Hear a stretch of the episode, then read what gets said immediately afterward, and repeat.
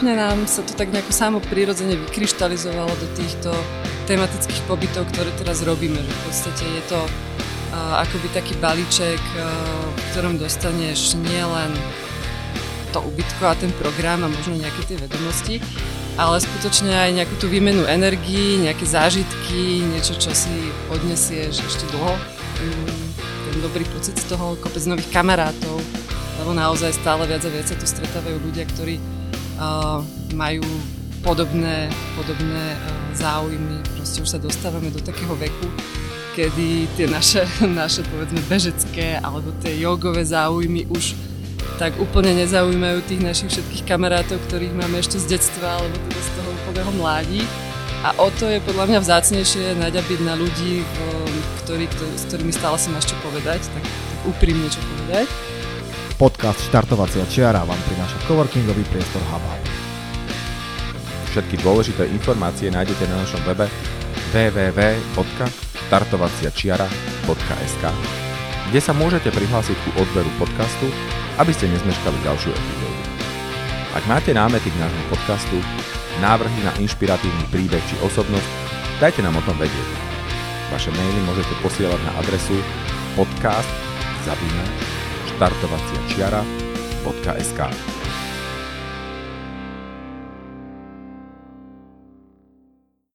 Milí priatelia, vítajte pri ďalšej epizóde nášho podcastu Štartovacia čiara. Tentokrát sme sa vybrali z Bratislavy z nášho improvizovaného štúdia v Hubhube na Oravu do Zázrivej, kde sme si dohodli stretnutie v romantickej chalupe s názvom Koliba u Jogošíka, kde nás a, privítala Andreja a Janko, ktorí kolibu Jogošíka prevádzkujú. Mnohí z vás určite vedia, o čo sa jedná. Poznáte ich cez bežecké kempy, cez rôzne jogové retreaty, môžeme to tak nazvať, a iné aktivity, ktoré robia. Majú so sebou veľmi zaujímavý príbeh, rozhodli sa odísť z Bratislavy, odsťahovať sa sem a prevádzkovať túto bohulibú aktivitu, takže dnes sa budeme rozprávať o ceste uh, ku kolibeu Jogošíka, o tom, ako sa k tomu dostali, o tom, ako to prebieha, rôzne vtipné detaily zo života na dedine. Uh, dnes som tu len sám, takže uh, Michal bohužiaľ nemohol sa so mnou tohto výletu zúčastniť, takže dúfam, že všetko vyjde tak, jak má. Pozdravujeme ho a poďme teda rovno do toho. Čiže Aďa, Janko, vítajte v štartovacej čiare. Ahojte. Čauko, ďakujeme za pozvanie a ty vítaj teda u nás, by som skôr povedal. ja ďakujem za pozvanie. Musím teda tým, čo tu neboli povedať, že síce počasie je katastrofálne, ale zase ako romantika sedenia v kolibe pod rozsudcom počas toho, ako prší, je naozaj super, dali mi dobrú kávu, všetko je tak, jak má byť. Takže poďme teda rovno k veci. Predtým, než sa dostaneme k tomu, že ako vás vôbec napadla taká vec, že takéto niečo idete prevádzkovať, skúste nám opísať, čo vlastne je koliba u Jogošíka, čo je to za miesto, aké veci tu robíte a možno, že začneme úplne prvou témou a to je to, že kto je vlastne Jogošík? hm? Tak Jogošik je náš imaginárny brat. Počkaj, počkaj, počkaj. Nie je vôbec imaginárny. No, videl som na Instagrame, že má tam fotku. Hej, hej, no, staré zvítky nájdené v Zázrivej, o ňom hovoria. tak uh, Jogošik bol mladší brat uh, Juraja Janošika, ktorého iste poznáte všetci. A Mm, napriek tomu, že Jánošík bol teda takým národným hrdinom, alebo je teda národným hrdinom, uh, nám sa až tak úplne teda tá jeho filozofia nepozdáva. Chudobným brať, uh, teda bohatým je brať... To slovenská filozofia. bohatým brať, chudobným dávať, no lebo proste stále tam ide nejako o to obohacovanie sa materiálnom, že? No a oveľa viacej sa nám páči teda ten prístup jeho mladšieho brata Jogošika, ktorý teda nemal potreby sa takto materiálne obohacovať. Jemu stačilo, keď si ráno vyliezol pod rozsutec, sadol si na skalku, začal sa kochať teda tými krásnymi výhľadmi a obláčikmi, čo sa okolo neho premávali, no a vtedy sa cítil ako najbohatší človek na svete. No tak uh, my sme teda tú našu kolibu nazvali podľa neho. A týmto si vlastne zhrnula celú ideu, o čo nám tu ide a o také ako keby duševné obohatenie, nejak zmiznutie o, z toho mm, prudko materiálneho sveta. Aj keď sme sa nedokázali úplne vyčleniť, ale myslím, že to bol taký, taký prvý krok, že už nám tam niečo začalo chýbať, alebo možno niečo bolo priveľa a to nás donutilo uvažovať, že čo s tým životom a kam sa vybrať. A preto vlastne skôr samota a príroda ako plné mesto a veľa zhonu, takže taká nejaká primárna motivácia bola asi týmto smerom. To sa všetko, toto čo si povedal, sa predpokladám tým pádom ozrkadluje aj v programe, ktorý v podstate pripravujete pre, pre svojich hostí. To znamená, že pokiaľ sa niekto rozhodne, že chce ísť k vám, čo všetko tu môže nájsť? Čo všetko mu ponúkate v rámci pobytu? Keď Hej, no ja by som možno začala teda tým, že alebo teda odskočím na chvíľku trošku ďalej, že ako sme my začínali, my sme v podstate prvý rok sme fungovali len ako penzión, mali sme také také dva celky.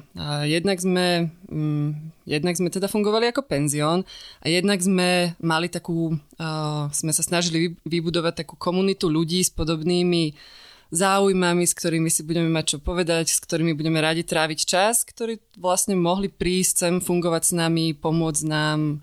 Niektorí tu ostali pár dní, iní pár týždňov, niektorí aj pol roka, že?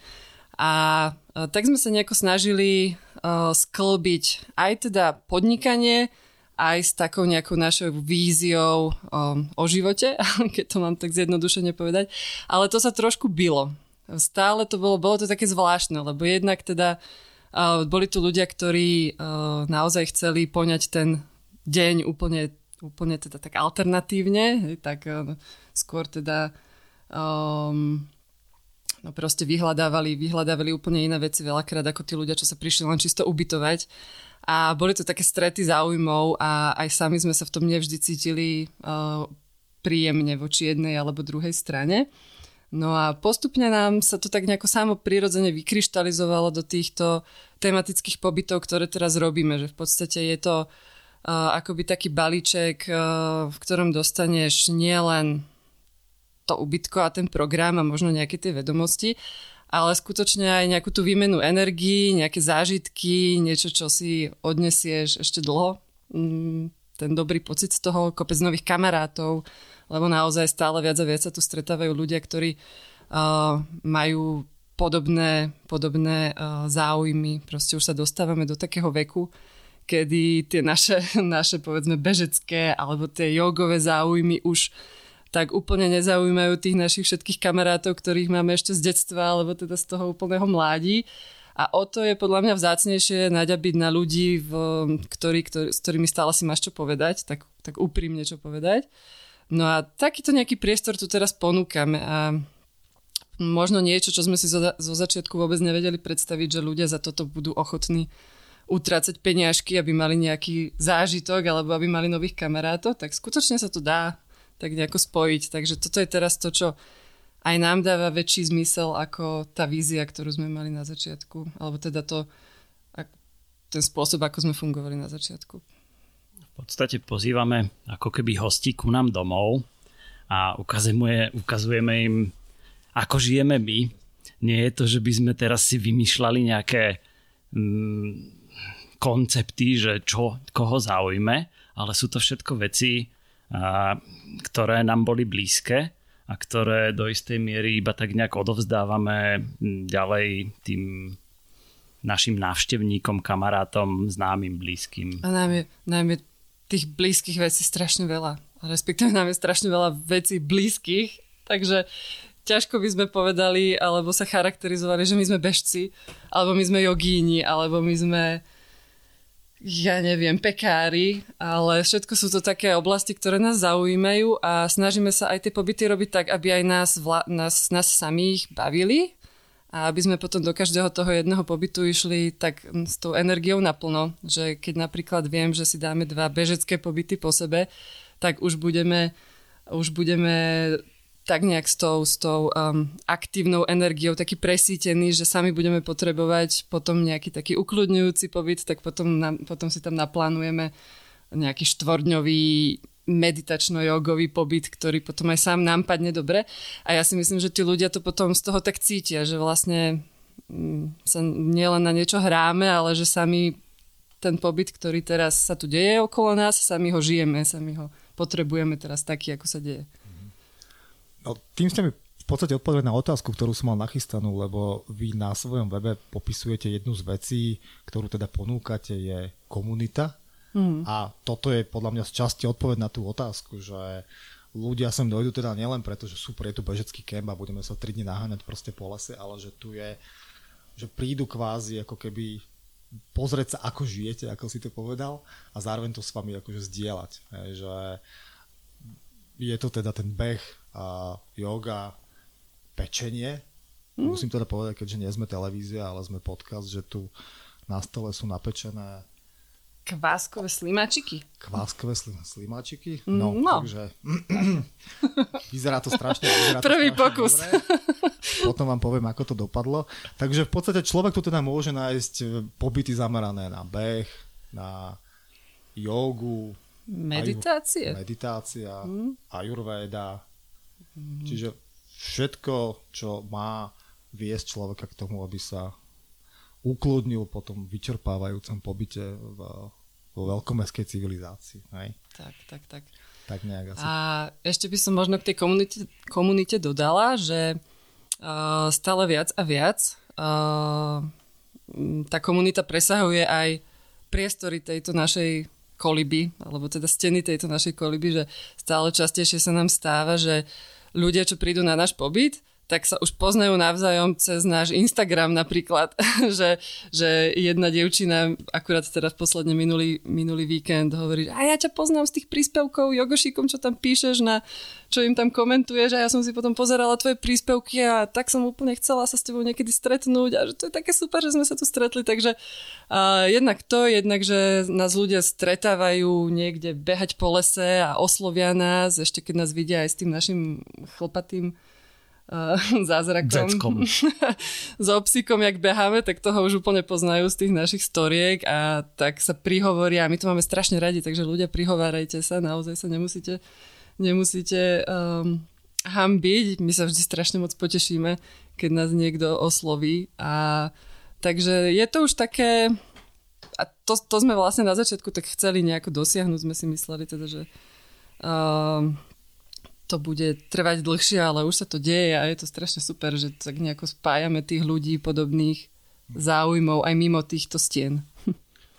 Čiže tá komunita začala raz v podstate už ako keby bez vášho, bez vašej kontroly, hej, že už si to bujne na tom Instagrame. Trošku, hej, a nie len na Instagrame, ale potom aj ľudia napríklad, čo sa spoznali na našich pobytoch, tak potom si všímame my zase cez tie Instagramy, že sa stretávajú a behajú spolu a mm keď majú uh, cestu do iného mesta, tak sa tam stretnú a idú, idú si spolu zabehať. A to je také, to je presne to. Mhm. Čiže prakticky vzaté v podstate každý víkend v tomto období po skončení korony už teda asi každý víkend máte nejakú takúto takýto pobyt, čiže človek pokiaľ by mal záujem zapadnúť do komunity, tak môže buď sledovať váš Instagram a namotať sa na to, čo robíte, alebo ísť na vašu stránku a pozrieť sa, čo máte v programe a ak je niečo voľné, tak sa môže prihlásiť, hej? Tak, tak, ako mm, poopravím to, nie je to úplne každý víkend okay. a tiež potrebujeme trošičku z, načerpať tej energie. A predsa len tie víkendy do toho dávame a, úplne všetko. A, tak ako aj fyzicky, a, tak aj po tej energickej stránke, aby sa všetci cítili mm, no, ako keby boli doma. A ako keby mm, sme ich neoberali o peniaze, ale plnili zážitkami. Mm-hmm. Koľko ľudí sa sem vôjde v rámci jednej takéto aktivity, jedného pobytu, keď to tak budeme volať? Mm, záleží veľmi aj od pobytov. Uh, kapacita v podstate je 20 ľudí, ale mm, to si nevieme my predstaviť, že by sme potom mohli dať to, ako Janko hovorí o tej energii, že by sme ju mohli rozdať tak nejako každému, tak ako by sme chceli. A zvyč, zvyčajne máme tak 13-14. Mhm. Ale to už máme občas pocit, keď je taký plnší program. A napríklad na tých ajurvedských pobytoch. Ajurveda je tak strašne širokospektrálna vec a poňať to celé za jeden víkend, tak tam naozaj je veľa prednášok, veľa takých praktických všelijakých ukážok. A no, aby to človek stihol všetko podať tak, aby si človek naozaj niečo odnesol z toho víkendu, tak je to tak nabité programom, že tam už ani tých 13 ľudí sa nestihame venovať každému tak, jak by sme chceli. Čiže to je asi také maximum. Potom by to už chcelo sa rozštvrtiť. A vediete všetky tieto pobyty sami, alebo si niekedy aj pozývate nejakých, povedzme, externých hostí, ktorí sú tými, tými guru, ktorí vedú ten konkrétny pobyt? Máme to tak rozčlenené, že tie naše aktivity, a, ktoré nás bavia, ktorými my žijeme a potom ponúkame samozrejme aj ten priestor a, pre externých lektorov, a, kedy v tie víkendy, kde my už nestíhame alebo potrebujeme dobíjať baterky a si môžu oni mm, riešiť svoj mm, vlastne pobyt, že im poskytujeme Mm, túto našu kolibku a už program si riešia oni. A po prípade už aj v takej kombinácii to riešime teda s externými lektormi a medzičasom kamarátmi a ale tak máme, rôzne. taký máme, ale tiež zase záleží. Napríklad teraz ideme mať, tento víkend ideme mať bežický pobyt pre ultrabežcov. Čo teda, keď som si pozrela teraz listinu, kto nám sem všetko príde a koľko behajú, tak sme si zavolali kamaráta na pomoc, nech ich vybeha takého mladého 20-ročného chalaniska, podľa mňa totálne, že nádejnú bežeckú hviezdu, úplne úžasného chalana, takého dobrosrdečného, veľmi radi sme s ním. Tak teraz sme si ho vlastne na brigádku zavolali, nech nám ich ide trošku vybehať, lebo sa tak nejako obávam. Jednak Janko je teda teraz momentálne po takom dlhšom behu, čo ma včera uh, dali presne s týmto kamarátom. A ja teda ešte až tak uh, ne, neviem, či ešte, alebo či niekedy budem. Až tak úžasne nebehám, aby som si teda um, vedela predstaviť, poriadne vyčerpať týchto našich ľudí, ktorých máme teraz na, na víkend. Takže teraz si napríklad pomôžeme takto s našim kamošom. A už sme párkrát sa spojili aj s nejakými kamarátmi. Je to potom také uh, je to potom také veselšie celé. Hej. Jasné. No, musím povedať, že teda ja osobne som tu prvýkrát a ako náhle som došiel, tak je veľmi cítiť ten genius loci toho, že človek sem dojde a drevená kolípka, dvaja jogíni, ktorí behajú, žijú v lese a tak ďalej. Všetko je tu strašne také uh, uh, preduchovnelé, môžeme tak povedať. A každému by sa mohlo zdať, že to je super, že, že takáto atmosféra tu funguje, ale samozrejme logicky prichádza otázka, že OK, ale ako sa k tomu celému v podstate, ako ste sa k tomu dostali? čo je vlastne na začiatku celej tejto, celej tejto cesty. Vy nie ste ani jeden rodák zo Zázrivej, koliba nie je zdedená po babičke, ktorá vám ju zanechala. Museli ste si prejsť nejakú cestu k tomu, aby ste sa do tejto koliby dostali, aby ste sa do toho mindsetu, ktorý v súčasnosti máte, s ktorým to prevádzkujete super, aby ste sa do neho dostali, tak skúste nám povedať, že čo všetko sa muselo udiať na to, aby sme tu dneska mohli sedieť a rozprávať sa o týchto, o týchto témach. No, Vráťme si, sa Ty si si už storočia. prečítal určite môj blog. Samozrejme. No, jasné, teraz kamaráti, ktorí nás poznajú dlhé roky, tak sa určite smejú. A tak sami sa smejeme, keď si spomenieme na, na to, kým sme boli, tak keď sme mali 20 plus. Ale tak bola to dlhá cesta, hlavne o tej vnútornej premene. Uh, čo Čiže neboli ste celý život ultrabežci a jogíni, hej? Nie, neboli sme celý život ultrabežci a jogíni, ale ja by som nás nenazvala ultrabežcami a jogínmi ani teraz. Ja sa veľmi nerada škatulkujem do takýchto názvov, pretože keď človek povie jogín, tak si predstavia ľudia hneď takého toho, takú tú eterickú bytosť, ktorá nenadáva, nikdy sa nenaserie na nikoho a to my teda, my teda nie sme, to myslím, že veľmi rýchlo ľudia zistia, keď k nám prídu. Ale, ale myslím, že taký, skôr taký ten vnútorný prerod, yoga, yoga je niečo, čo presahuje karimatku, čo, čo je v podstate ten spôsob života, kedy si uvedomuješ veci, ktoré sa dejú v tebe, ktoré sa dejú okolo teba a vnímaš tie energie všetky, ktoré sa vymieňajú medzi tebou a medzi ostatnými ľuďmi a prečo robíš veci, ktoré robíš. No a k tomu to bola tá vlastne naša cesta, takže nevždy sme boli takí že by sme si tieto veci tak uvedomovali. Že máme za sebou celku divoké žurovacie obdobia od, no, od vysokej školy až po pár rokov práce teda po štúdiách už, ktoré sa vôbec nestretávali s akoukoľvek formou zdravého, rozumného života, kde sme do seba tlačili veci, ktoré sme nevyhnutne nemuseli v absolútnom excese a aj stravu, aj alkohol a, a všetko. Čiže typický bratislavský život by som to tak nazval. A práca domov, ísť na pivko, trošku sa rozbiť a Nevedieť potom sa zasa... dočkať víkendu, lebo však žijeme len od víkendu po víkend a to pomedzi to je len povinné pretrpenie. A no, tak takýto sme boli kedysi. Ale ten vzťah k prírode a k horám tam vždy niekde Áno, bol nejaký, áno, nie? to Že áno. tam sa to niekde asi možno, že Je to, taká prvá kotva, či? Jasné, tak- byť? tak ja som vyštudoval geológiu a tam je povinné byť vonku a je to tá radosť z toho samozrejme, ale tam aj taká veľká povinnosť e, geologickej pečienky, čiže už od štúdií ťa pripravujú na krutú realitu geologického života.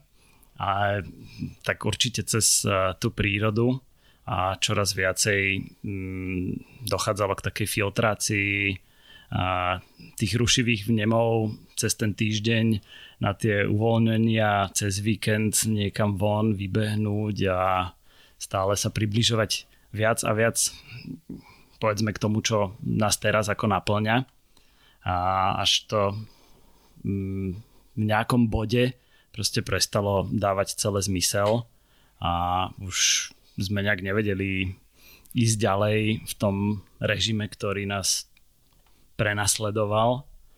A Ja by som ešte tak dodala, že ja si myslím, že to sme sa obaja zhodli, že alkohol je na Slovensku príliš tolerovaný podľa mňa a hovoríme to ako hovoríme to ako ľudia, ktorí naozaj si ho nechali svojimi pečienkami prejsť celkom veľké množstvo, takže nie sme defaultne zarytí proti alkoholici. Máme s tým teda svoje skúsenosti, ale práve o to intenzívnejšie vnímam, ako, uh, ako je to až tak nezdravo tolerované podľa mňa v našej spoločnosti.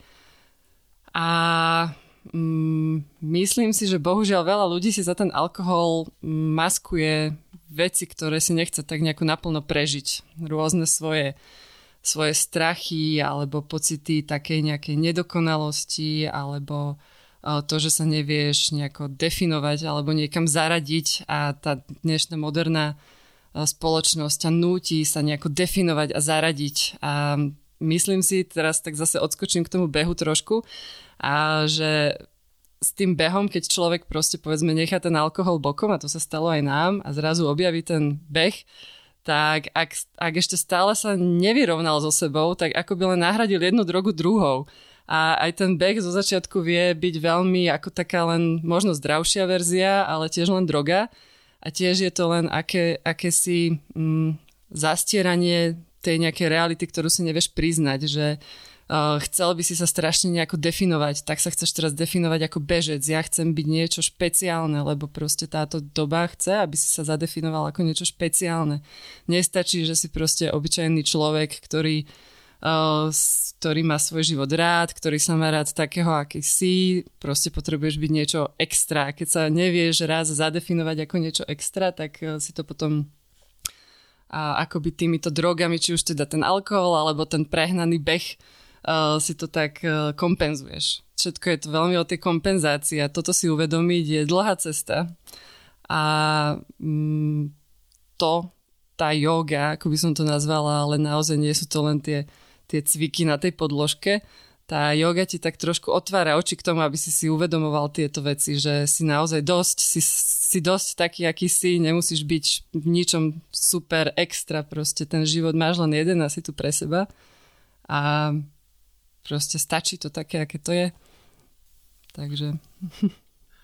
To som veľmi rád, že toto zaznelo, lebo prvú knihu, ktorú ja som, alebo vôbec cesta, jak ja som sa k ultra vôbec dostal, bola tá, že som si kedysi na, na výlete na opačnej strane sveta som v obchode našiel knižku od Richa Rolla, Finding Ultra sa to volalo. A Rich Roll je teda veľmi známa postava samozrejme v tomto, v tomto svete, ktorý tiež otočil úplne o 180 stupňov, akurát teda, že on žuroval trošku viacej, keďže v podstate on sa tým ani netají, samozrejme to je veľmi dobré, že on stále akože navštevuje sedenie anonimných alkoholikov a tak ďalej a tak ďalej a proste otočil sa úplne a proste robil strašné akože ultra endurance veci.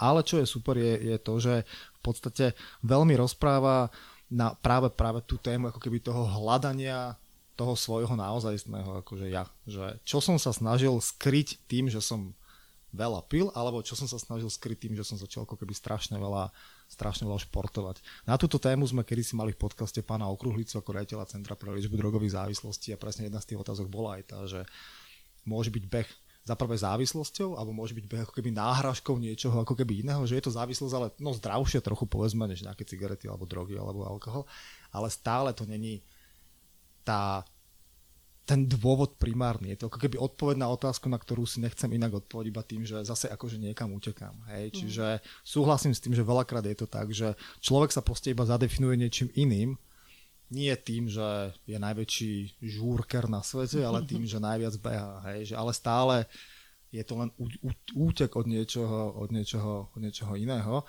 A preto tá kombinácia vecí, ktoré robíte vy, to znamená, že to sedenie na tej karimatke, keď to tak môžeme volať, a, a, a ten beh dokopy, že to môže človeka ako keby niekam, niekam posunúť. A iná zase zaujímavosť, ja som to by som kedy si spomínal, lebo mne sa to veľmi páčilo, keď som ešte teda začínal vôbec sa v, tejto, v tomto svete pohybovať, tak som sa veľmi smial, lebo v nejakom časopise som sa dočítal, že na základe nejakej štúdie je medzi ultrabežcami extrémne, teda v porovnaní s normálnymi bežcami, je tam extrémne vysoké percento bývalých uh, ľudí závislých na rôznych typoch látok, to je jedno či alkohol alebo čo. A to kvôli tomu, že proste to je typ ľudí, ktorý hľadá, a to je jedno z akého dôvodu teraz, ktorý hľadá silné zážitky.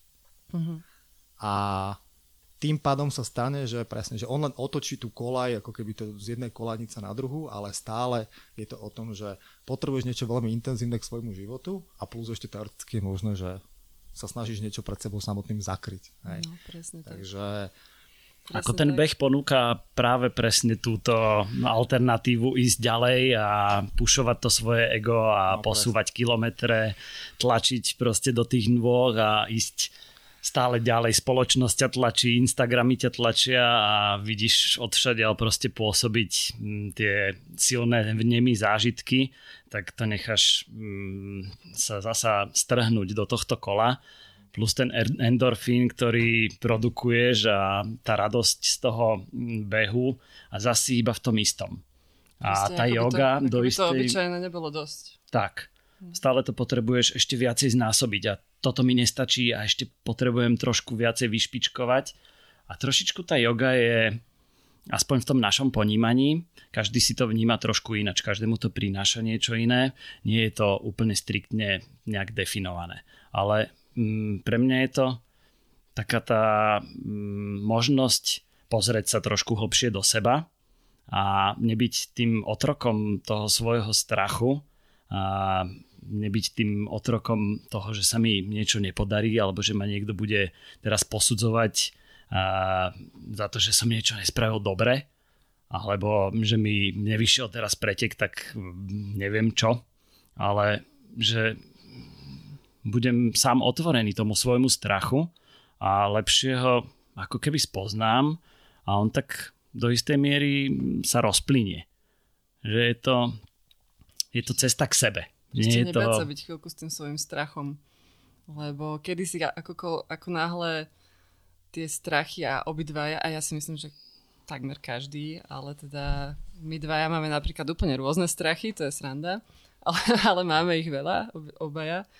A kedy si ten alkohol a tie intenzívne zážitky, tie, tie žúrky, také, že až si na druhý deň ani nepamätáš, čo si vlastne zažila, ale hlavne, že to bolo riadne intenzívne, ti tak na chvíľku zamestnajú tú hlavu, aby si proste zabudol na tie všetky svoje neistoty a strachy. A, a takisto je to potom aj s tým, vlastne keď sa pripravuješ na ten pretek, konečne máš niečo, konečne máš niečo na starosti, hej, máš zamestnanú tú hlavu, si unavený, jak taký psík, ten tiež potrebuje, aby nevymýšľal, aby nerobil zle, tak potrebuje, potrebuje sa poriadne vyčerpať fyzicky a to potom vyčerpá aj hlavu. A človek proste takto trošku uteká pred sebou samým, pred tým, pred tým, aby chvíľku s tým svojim strachom bol, aby si uvedomil, kedy vychádza na povrch, čo ho, čo ho zhoršuje, čo mu robí dobre a, ale chvíľku s ním bol a priznal si ho a proste zobral sa tak celý, že OK, tak to som ja aj s tým môjim strachom. No a mm, prvý, prvý krok teda bol to, že sme že sme naozaj začali trošku viacej chodiť do tej prírody. Príroda je úžasne liečivá. Ja teda mne neskutočne pomáha tá predstava toho, že aj, ja to takto poviem na rovinu, ja, ja, mám, ja som hrozný hypochonder už od malička. Ja si pamätám, ak som mal 5 rokov a rozmýšľala som na dovolenke na pláži o tom, že raz zomriem a pre Boha, čo to bude za pocit, to bude divné. V 5 rokoch, hej. No a do, doteraz som sa toho nezbavila, a, ale hrozne mi pomáha tá predstava, že aj keď raz zomriem, tak tá príroda tu stále bude. Dúfam, dúfam, že tu stále bude ešte, že si ju nezničíme úplne a že tu bola neskutočné, neskutočný čas predo mnou a bude tu zase neskutočný čas za mnou a ja som len také drobné zrnko v celej tej úžasnej prírode a že vlastne všetko to úžasné bude pokračovať aj bezo mňa a že ja som vlastne úplne bezvýznamná a nie je to negatívny pocit byť bezvýznamný v tej prírode, je to práve že veľmi taký oslobodzujúci pocit a toto bol taký prvý krok, keď som si uvedomila vlastne, že tá príroda mi pomáha. A ďalším krokom bolo potom cestovanie cestovanie, keď sme sa jedného dňa proste pobalili, dali sme výpovede obaja v našich tedajších prácach a bolo to tak zo dňa na deň to prišlo. A ja si doteraz myslím, že urobiť prvý krok je to najdôležitejšie a treba ho urobiť čo najskôr, neodkladať, proste bez, ako, bez, bez zábezpeky, bez toho, aby bolo všetko úžasne pripravené, lebo to nebude nikdy. Treba proste ten prvý krok spraviť, lebo človek potom je hodený do vody a už nejako musí sa naučiť plávať, aby sa nepotopil. Takže tak nejak, sme to, tak nejak to bolo vždy s nami. Vždy sme proste skončili v tej vode a začali plávať. No a takto sme dali výpovede, vybrali sa do Južnej Ameriky. Janko prešiel celé, celé Andy od juhu až po sever s veľkým ruksakom na chrbte sám. No a to už človek tým svojim myšlienkam neujde. Tam už skutočne Uh, ani toho alkoholu si toľko do toho batohu nezbalíš, aby si tomu dokázal unikať mesiac v kuse v Andách, hore v horách. Tak tam už sa naozaj musíš potom naučiť so sebou byť. Sám so sebou. Nebať sa. Ja som si myslel, že na takýchto tých cestách sa úplne dostanem k sebe. A že to, čo neviem nájsť v tom bežnom živote, že proste nájdem na tej dlhej turistike. A do istej miery sa to tam asi mm, začalo tak uh, rysovať, ale ako ten najväčší posun k sebe, uh, alebo to také poznanie, že prečím fakt utekám, um, nastalo až uh, v priestoroch tejto koliby, kde myslím, že tých 35 rokov, um, čo som predtým prežil v tom unikaní, sa tu vynahradili za tie 3,5 roku, čo sme tu sa to toľkokrát znásobilo, mm, že no, začnite podnikať ľudia a v tom, čo vás baví, v tom, čo vás naplňa a uvidíte mm, podľa mňa extrémny prerod. Kedy človek je s tým, čo ho, čo ho proste mm, plní v tom živote a ešte to vie premeniť do niečoho, kde to posúva ďalej ľuďom, tak no, ja som úplne, že mega spokojný. K tomu sa ešte samozrejme dostaneme. Mňa nedá mi nespomenúť, keď hovoríš o tých, že ak si, ako si si myslel, že v horách sa nájdeš. Ja mám jeden strašne obľúbený kreslený vtip, kde hore je nejaký taký nadpis, že po neviem akom čase strávenom v horách bol John veľmi sklamaný, keď našiel samého seba a je tam ako postavička Johna s batohom, ktorý proste sa tam liepa na nejakú skalu a proste s paličkami a hore na tej skale stojí týpek v obleku a za aktovkou. Hej. a nikdy nevieš, čo ťa tam nájde. No, a to bolo také akože veľmi, veľmi teda disappointing, že, že teda toto. Čiže uh, vy ste sa teda rozhodli jedného dňa, že OK, tak praštíme s tým žiadne nejaké dlhé akože rozhodovanie. Ideme do And a uvidíme, čo sa stane. Mm, no Janko išiel do And, ja som išla do Južnej, a teda do Strednej Ameriky, to sme sa tak dohodli, že nech sme okay. naozaj skutočne každý sám. Aha, čiže vy ste neboli spolu. My sme neboli spolu, sám. my sme išli každý sám. A, tak aj sme mali nejakú takú krízičku predtým celkom, takže nám to aj pomohlo. To si aj pamätám. Ale... Veľmi rýchlo sme zistili, že, že, že si chýbame navzájom, takže to bolo super rozhodnutie si myslím. Ale tak miestami sme sa niekde postretávali pod Fitzroyom a zasa nejako pocestovali chvíľku spolu, potom zas každý zvlášť a no. tak to malo byť fajné. Čiže nebolo to, nebola to teda cesta, kde si našiel samého seba, ale nejaké veci alebo nejaké priority sa trošičku trošku ujasnili. Hej, mm. že, čiže vlastne potom, ako ste sa vrátili, tak potom teda padlo to finálne rozhodnutie, že utečieme z Bratislavy? Hej, akože vrátiť sa, vrátiť sa zo zahraničia, kde človek teda postretával na tých našich cestách s batúškom kopec ľudí s otvorenými hlavami a, a potom sa vrátiť vlastne do tej našej... Ja, ja to tu mám rada, ináč by sme sa sem nevrátili, samozrejme. Ja mám rada Slovensko, ja proste viem, ako vonia slovenská príroda a viem, ako voniajú slovenské lesy, ako voniajú v zahraničí lesy. Vždy mi chýbala tá vôňa nášho slovenského lesa. Ale sme ešte trošku takí uzavretí, si myslím, čest výnimkám, ale ako, ako národ e, ešte potrebujeme trošku vyrásť, si myslím. No a vrátiť sa vlastne sem už sme si tak úplne nevedeli predstaviť v tej chvíli.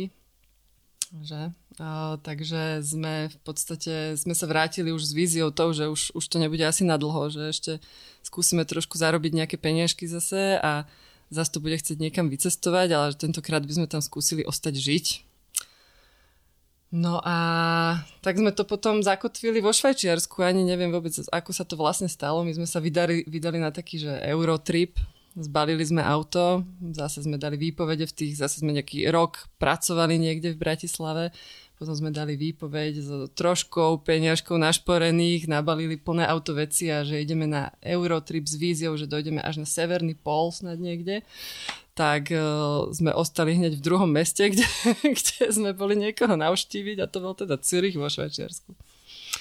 No a tam sme bývali rovno pod lesom, vlastne tak na úpetí Alp. Bolo to úžasné. V Zürichu každý behal v tej dobe už. To bolo tiež že veľmi inšpirujúce. Vy ste ešte nebehali? Ja som nebehala vôbec vtedy. Janko... Andrejka ešte bola vo fáze nenávisti behu. Ja som, be, ja, ja som behával od detstva v podstate. Akože atletickú školu som mal a, absolvovanú ako dieťa. Potom sa nejak tie obdobia tam trošku skresali na tie alternatívne skejťacké a bicyklovacie športy a takto. A potom zase na vysokej škole asi ako kompenzáciu stresu a miestami jemnej, jemnej návahy, e, nadváhy som zasa začal viacej behávať a už sa to pridávalo a pridávalo a pridávalo a do toho veľa turistiky a takže ten beh sa tam stále stretával.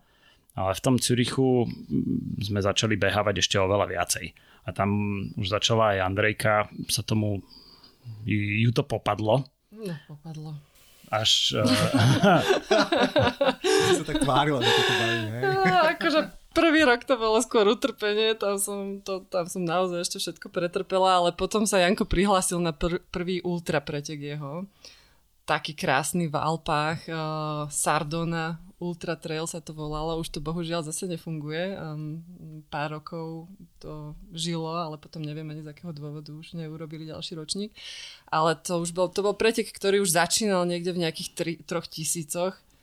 A ja som vtedy prvýkrát vlastne zažila na vlastnej koži tú atmosféru tých ultra pretekov a, a mňa to tak popadlo, že ja v tej dobe neschopná odbehnúť 10 kilometrov bez toho, aby som na konci som musela vyložiť nohy hore, aby som vôbec ešte dokázala v ten fungovať, tak som sa rozhodla, že ja na budúci rok, na budúci ročník idem behať Sardonu Ultra Trail.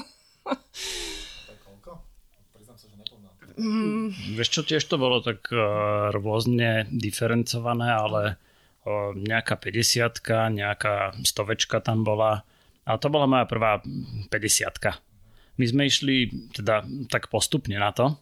A nevrhli sme sa do tých ultravzdialeností, ako je to tak nejak moderné v súčasnosti. Z nuly na 100 za rok. Ale mm, tak tie desiatky, dvaciatky sme behávali už niekoľko rokov a potom skrsol taký nápad to posunúť mm, zase trošku ďalej a na tých 50-kových vzdialenostiach sme sa zase držali 4-5 mm, rokov a až potom sme si netrúfli na stovky a tam to teraz zostáva tak zhruba pri tých vzdialenostiach a už, ale pokaždé si hovorím, že už ďalej nie. že, že 50 už bolo dosť. A potom, však, dobre, tak ešte chvíľku 50 a potom, a však aj tak tú stovku by sa dalo stihnúť a, no, a posúva sa to, tak neviem. To je s tými drogami. To akože... No. Áno, áno. Ale áno, áno, no tak v mojom prípade to tak určite bolo. Ja som, ja som si to, toho teraz úplne vedomá, lebo ja ešte v tej dobe, ak som začala behať, tak ešte som si požurovala teda párkrát riadne. Hej. A som mala ešte stále aj v tom Švajčiarsku také žúrky, na ktoré som ani není hrdá veľmi. Ale potom už keď som si teda začala sa pripravovať na ten, na ten prvý ultrač, tak som zistila, že už, to, už sa to nedá sklbiť. Že už to, už asi musím sa rozhodnúť pre jedno z toho. No ale, ale stále si myslím, že aj tak som to teda tie prvé roky si zase kompenzovala tým behom, že som sa proste potrebovala definovať. Ja si presne pamätám ten, ten jeden moment, ako som rozmýšľala, že či vtedy ešte som, boli iba Facebooky si myslím, že či teda akože si na ten Facebook napíšem do toho, do toho nejakého popisu, že kto som, alebo čo, tam bol taký riadok, kam si to môžeš napísať, že či si napíšem runner, že akože či si môžem napísať už teraz, že som runner, keď dokážem zabehnúť 10 kilometrov, hej, a proste tento počet mi teraz príde až smiešný úplne, že naozaj som sa potrebovala definovať, že ja som teda ten bežec. No to, takže ja si naozaj myslím, že tie prvé roky som si zase ten alkohol a tie intenzívne vlastne uh, zážitky a, a tú defini- definíciu toho, že ja som ten človek, s ktorým je dobrá žúrka, potrebovala nahradiť tým, že ja som teraz bežec, že ja, sa, ja trénujem na beh a úplne som mala taký dobrý pocit z toho, keď som mohla niekomu povedať, že ja idem teraz po obede, nemôžem, lebo, lebo mám tréning bežecký. Hej. to bolo až také smiešne, mi to proste príde, ale naozaj som bola na to úplne hrdá, že ja som teraz bežec a ja teraz mám bežecké tréningy. A to už som mala 28 rokov, hej, to som nebola puberťačka. Takže človek si stále potreboval niečo kompenzovať ešte a ja som to potom fakt, že prehnala. Som padla na hubu. A pretrenovala som sa strašne moc. Klesla mi B12. Mala som niekoľko mesiacov úplnú insomniu, nespavosť. Ja som nedokázala proste 3 mesiace spať viac ako hodinu nočne, s čím sa fakt nedá fungovať. A, a takú, takú takú hroznú únavu celotelostnú, celobytostnú, že som na, nedokázala sa postaviť a keď som sa postavila, tak som mala hneď chuť si sadnúť a no proste úplne zle mi bolo. Som to proste prehnala. My sme v tej istej dobe prestali jesť meso a, z takých nejakých morálnych dôvodov.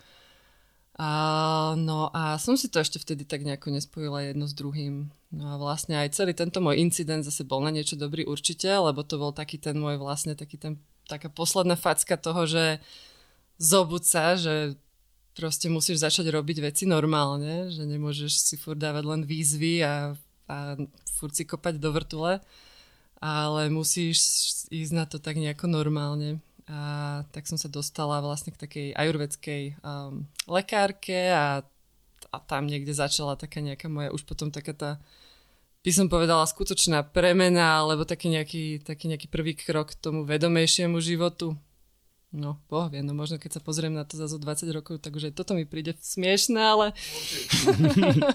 to sme teda ešte stále v Cúrichu, hej? Áno, áno, áno, to sme v Cúrichu. Tam sme boli vlastne 4 roky, hej. No a tam som teda začala behať aj som padla na hubu a aj som sa zase postavila a potom som začala znova a už si myslím, že už celkom tak udržateľne. Čiže teba, Janko, Mm. Teda, ak to správne chápem. Ale áno, áno. A ty si ho dostala k ajurvede a k meditácii? Alebo ako tieto témy prišli k vám? V podstate nejak tak. Tak sa to prepletalo celé, hej. Mm, to si začne potom tak človeka hľadať. Nájde si ťa jedna téma a začne sa k tomu nabalovať druhá a druhá.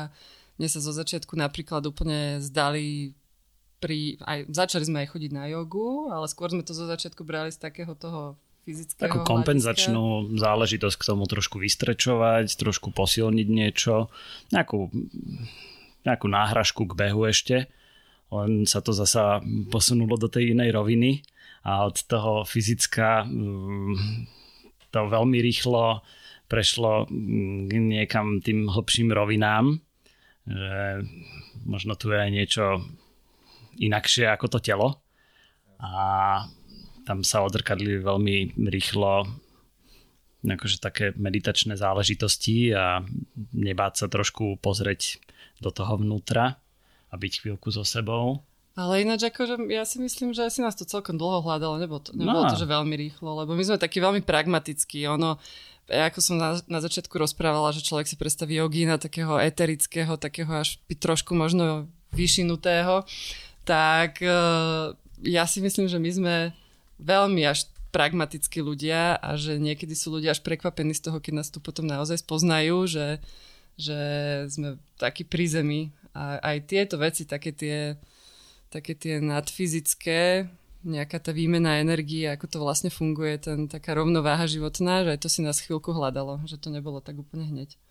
Tak v tých meditáciách nehľadáme tú spiritualitu, ale nejak skôr tú odvahu pozrieť sa na seba a neočakávame od toho, že proste uletíme do vesmíru teraz ako osvietené bytosti, ale že to bude proste niečo bližšie o nás.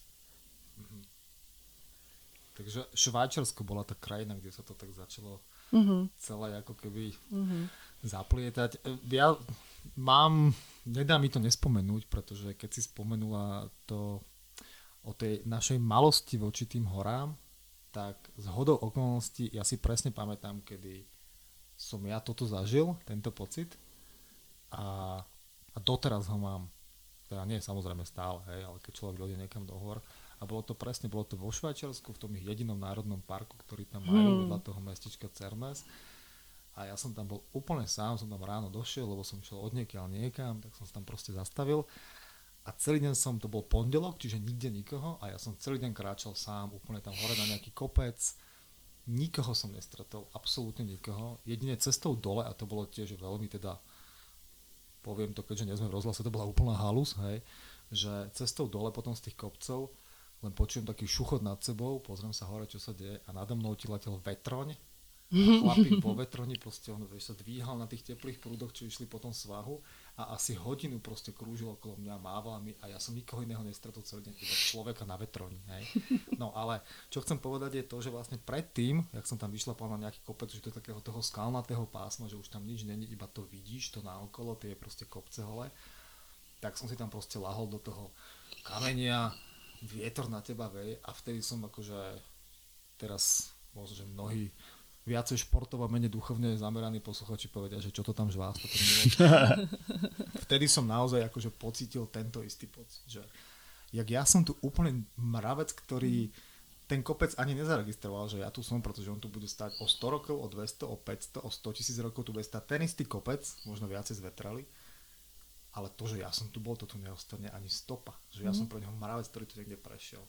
A presne ako hovoríš, to nebol nejaký pocit nejakej zbytočnosti, nejaký, nejaký nihilizmus. To bolo práve, že o to viacej sa tá sila toho okolia vo mne ako keby akože nejak som ju pocitil a doteraz vždy, keď vidím na kopec, tak to mám. No. Že sa cítim takýto malinkatý, ale o to viacej proste cítiš tú silu toho naokolo. Čiže a máš taký pocit, také vďaky, že si tam mohol byť vtedy v tej no. chvíli, že sa ti to dostalo. Je to úžasné. No a... To Švajčiarsko je taká duchovná krajina.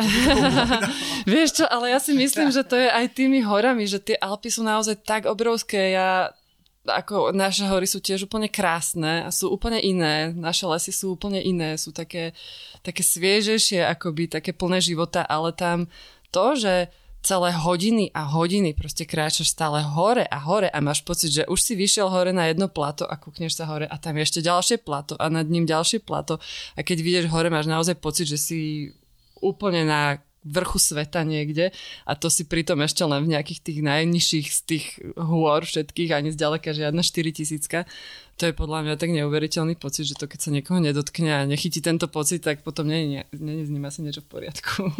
Aj, je necitlivý akokoľvek. ja, rozumiem, rozumiem.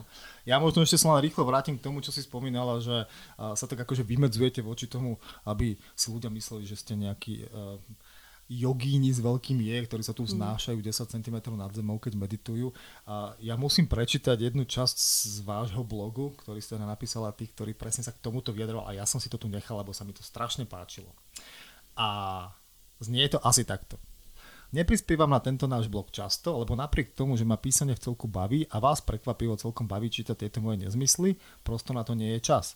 Rovnako nie je na tú hrbu kníh, čo som za posledné roky podostávala, pletevé masky či laky na nechty, ktoré som si v zúfalosti nakúpila po tom, čo mi moja ajurvédska terapeutka kladla na srdce, že by som v sebe mala podporiť ženskosť, aby som sa vrátil do rovnováhy ja presne rozumiem, čo, mi Janka, čo sa mi Janka snaží vysvetliť. Muž mal byť mužný, ochranca a žena ženská, nežné stvorenie vnášajúce do všetkého krásu, ladnosť a lásku.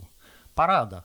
Lenže, čo keď ten muž je všeobjímajúca, všemilujúca reinkarnácia budu, ktorý si vie aj ruku uťať, ona by sa nemusel pohádať, a tá žena sa po väčšinu týždňa prezlieka z bežeckých legín do teplákov, prezúva zo zablatených tenisiek do celoročných všeúčelových kroksov a pozor, občas nech ide aj nakúpiť do Lidla, keďže už sa ani prezud nestíha. Pol dňa trávi v páperke, lebo furt sa niekde nekúri, umýva záchody, podlahy, lopatuje sneh a je celá chlpata od psa. Tak milé rodinnou konštelačné poradkyne, povedzte, ako sa má takáto žena cítiť krásne a nežne, aby pri nej mohla vyniknúť mužnosť a sila jej manžela, ktorý mužnosť a silu absolútne nevyznáva. Všetky rady príjmam na vraj mám veľa mužskej energie zavinač vďaka aj za info.com. Dúfam, že som, vás teda, že som vám teraz nenabúrala romantickú predstavu o dvoch jogínoch žijúcich v objatí prírody, ktorí sa budia s východom slnka. On si natiahne voľné plátené jogové nohavice na svoj vypracovaný obnažený hrudník, si zavesí 5 meditačných príveskov a ona sa už zobudí krásna aj bez make-upu. Z nočnej košielky si ladne vhupsne do dlhých šiat ála lesná víla, do uší si zavesí obrovské vysiace náušnice, do krásnych rozpustených vlasov si pripne tri kvety, nalakuje nechty a idú si spoločne zameditovať, zajogovať, čítať spirituálnu literatúru. A tak ďalej a tak ďalej. Hej, prečítajte si to na jogošikov zápisník wordpress.com, je to úžasné, takže uh, ja myslím, že týmto sme veľmi dobre asi zadefinovali, že, že uh, že duchovné bytosti môžu chodiť aj v teplákoch celý deň, hej, asi tak. Asi tak nejak, no akože bola to aj naša taká trošku, alebo teda moja taká naivná predstava, že možno by som raz chcela takto fungovať nejako aspoň zhruba, alebo som mala vždy taký pocit, keď sme my sami boli na nejakom podobnom retríte, že, že tá samá vedúca toho retrítu je taká tá ladná víla a že raz ja by som mohla byť také ladnejšie, ale v skutočnosti sa to nedá a potom v tých podmienkach, v ktorých človek žije, ak chce žiť naozaj v objati s prírodou a uh, tak v tých podmienkach sa to naozaj vylučuje navzájom, až ti to príde občas také až humorné, že no na čo by som to mala robiť, že však to vôbec teraz akože netreba k tomu, čo teraz potrebujem je ísť narúbať drevo a, a, a podobné veci a na čo, by som si, na čo by som si k tomu dávala nejaké šatičky. Jasné, jasné. No vráťme sa teda do Curychu. A ste v Curychu? Ste už teda mentálne niekde inde, než keď ste trošičku, tam no, odchádzali? No, trošičku. Už, už aj, už si začala behať? Mm. Ty si začal sledovať poďme ajurvédu. no a teda návrat na Slovensko versus odchod niekam do hôr. Jaká bola tá posledná fáza teda toho, než ste pricestovali na Oravu? Ešte no my už potom ku koncu už nás celé toto nové mm, tieto nové záujmy a taký ten vedomejší život nás chytil natoľko, že sme si, že sme mm, si začali robiť rôzne kurzy, semináre.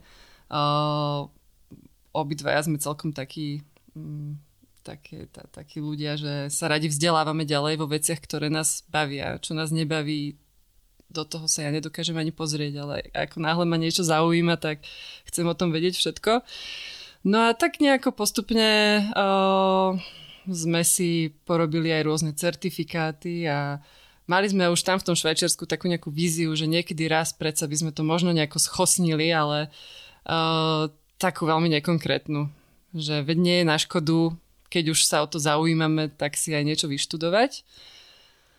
No a potom vlastne prišla tá idea, že uh, skúsiť to spojiť celé v nejaký priestor. A ja, by som to, ja by som ťa prerušil na ano. sekundičku. A, tak Andrejka aj v Cürichu ešte stále neopustila kancelárskú robotu. ja som mal síce to šťastie a už som si povedal, že proste nebudem tých 16 hodín sedieť za tým počítačom a robiť veci, ktoré ma vôbec nenaplňajú. Ale Andrejka stále riešila ešte kancelárskú robotu a vždy došla večer domov a bola tak, že no, však ja som minula tú najkrajšiu časť dňa zase sedením za tým stolom. Vôbec som si nemohla ísť zabehať, teraz som tak unavená, že už je mi to proste až nepríjemné. Zasa vypušujem do energeticky úplne inej hladiny, nebudem vedieť spať. A vtedy to vlastne tak nejak sa začalo úplne rysovať, že, že tá kancelária nám nedáva nejaký zmysel a že to potrebujeme proste zmeniť. A bolo by super, ak by sme vedeli posunúť ešte niečo, čo nás zaujíma, nejaký ten možno prístup trošku k takému vedomejšiemu životu, nejak sklbiť stravu, hmm, taký ten akože celostný zdravší, vedomejší život a dať do nejakého profilu, ktorý sa ľuďom možno ešte aj bude páčiť a tak to bol nejaký taký koniec. A tam vyvstala tá otázka, že budeme hľadať teraz mm, v Cürichu niečo, čo nás mm, zasa od začiatku bude posúvať niekam a tam si nevieme dovoliť proste rozbehnúť nejaký biznis a respektíve je to extrémne až nemožné. A, alebo skúsime zasa pricestovať na Slovensko, posunúť možno nejaké aj tie vedomosti, ktoré sme si tam pošporili, možno aj tú otvorenosť k iným kultúram alebo vôbec v tej šímavosti života a, a už tam bola aj istá výzva, že teda skúsiť toto na Slovákov ušiť, že, či, že, že, že to bude teda poriadna, poriadna výzva. No. Mm, ale že, že sa vrátime až takto ďaleko sme akože vôbec netušili. A ja som povedal, že keď sme sa pristahovali do Zázrivej a ešte sme chvíľku boli cestovať, že pre istotu minieme všetky peniaze, čo sme zarobili v Cürichu na cestovanie samozrejme. Na čo začať, tak... na čo začať nejaké podnikanie a mať peniaze, na čo? Však to je veľmi rozumné, že? No. Hovorila si pred chvíľkou, že proste bez prípravy treba do toho. No, ale toto bolo naozaj, ako prisahám, nás to proste, ja si to pamätám, že nás to okolo Vianoc uh, nám to napadlo, že by sme niečo, že by sme teda akože skúsili to nejako zmeniť a už v marci sme vlastne sa stiahovali preč. Uh, už sme mali výpovede, ktoré už bolo treba dať dva mesiace vopred. Čiže my sme asi reálne, že mesiac potom, jak nám prvýkrát skrosla nejaká idea ísť, ísť nejakým iným smerom, sme už mali výpovede na stole. Čiže zase to bolo také a nemali sme nič vopred nejako príliš našporené, respektíve aj to, čo sme mali, tak sme si povedali, že však keď ideme začínať podnikanie, to nás asi na pár rokov prilepí na jedno miesto, no tak treba si ešte predtým pocestovať. No tak ešte sme sa vybrali na rok do štátov, tam sme si kúpili dodávku, na konci sme ju predali, ale no skoro rok sme si pocestovali štáty s dodávkou, v ktorej sme bývali, varili sme si v nej a behali sme po horách. A vrátili sa s prázdnymi vačkami začínať podnikanie na Slovensku. no ale ja to hovorím, že sme sa nenasťahovali 200 km od Bratislavy, ale 200 rokov do minulosti. A... No a presne teraz tá otázka prichádza, že ako ste vôbec nadebili na toto? www.bazoš.sk Ale nie, naozaj, nie, nie. prisahám na bazoši, akože nech to znie akokoľvek uh, absurdne tak e, ja som len, ja som teda akože išla, že dám taký rešer, že ako sa asi pohybujú ceny takýchto nejakých nehnuteľností. Naš, naša prvotná idea bolo niečo si prenajať, nejaký priestor a prvý rok možno skúsiť v prenajatom, že či vôbec sa na to Slováci chytia na niečo takéto, či sa to bude dať a, a či to je naozaj to, čo nás baví, ale nič takýchto rozmerov sa v tej dobe neprenajímalo, respektíve bolo tam kopec veci, ktoré by nám nevyhovovali z nejakého toho logistického hľadiska. A potom zrazu na mňa vyskočilo na bazoši tento náš priestor, ktorý ten 70 ročný pán predával a jediná vec, kam on to v tých 73 rokoch dokázal akože nejako spropagovať, bol teda ten bazoš. Priznám sa, tam by ma fakt nenapadlo ísť sa pozerať, keby som no, no, ono to tak na mňa vyskočilo nejako v tom vyhľadávaní, hej.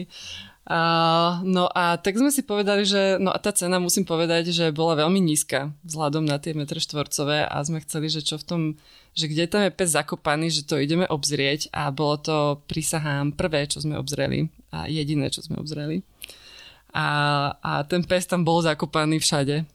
a doteraz tam je zakopaný a s každým jedným, s každou jednou prerábkou, ktorú robíme, tak e, všade je zakopaných strašne veľa psov.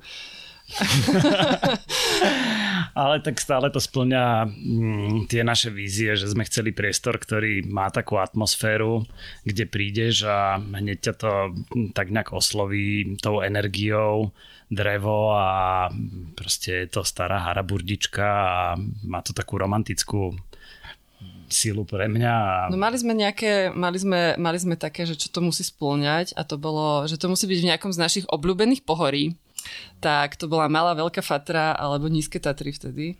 Však, tak tieto tri sme si dali, tak OK, to splňalo.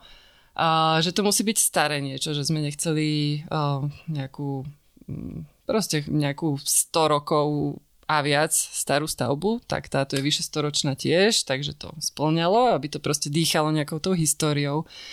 A, a že tam musí byť proste príroda hneď na dosah No a sme síce v Zázrivej, ale sme naozaj na takej, v takej okrajovej časti Zázrivej a síce máme dobrý prístup uh, cestou hlavnou, rovno tuto vlastne nám ide popred chatu, tak keď človek prejde po vyše 50 výškových metrov, tak je na tej najkrajšej lúke, ako som kedy v živote zažila.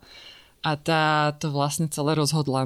My sme, vtedy sme mali ešte iného psíka a sme si to tu tak pozreli znútra, no a bolo to tu také všelijaké, naozaj ten interiér, však máme to aj, máme to niekde na tom našom blogu, ak to niekoho zaujíma a máme tam aj staré fotky, ako to naša kolibka vyzerala predtým.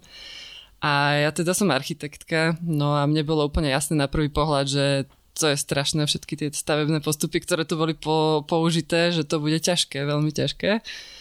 A, a tak sme neboli takí si istí a potom reku, že a chceli by sme teda toho nášho psíka ísť niekam vybehať, takže nech nám niečo ten bývalý pán majiteľ odporúči a poslal nás na tú lúku. No koniec. Tak tam, ja si pamätám, že ako som z tej lúky volala môjmu otcovi, lebo sme mali takú dohodu, že si čas peniažkov požičiame od neho.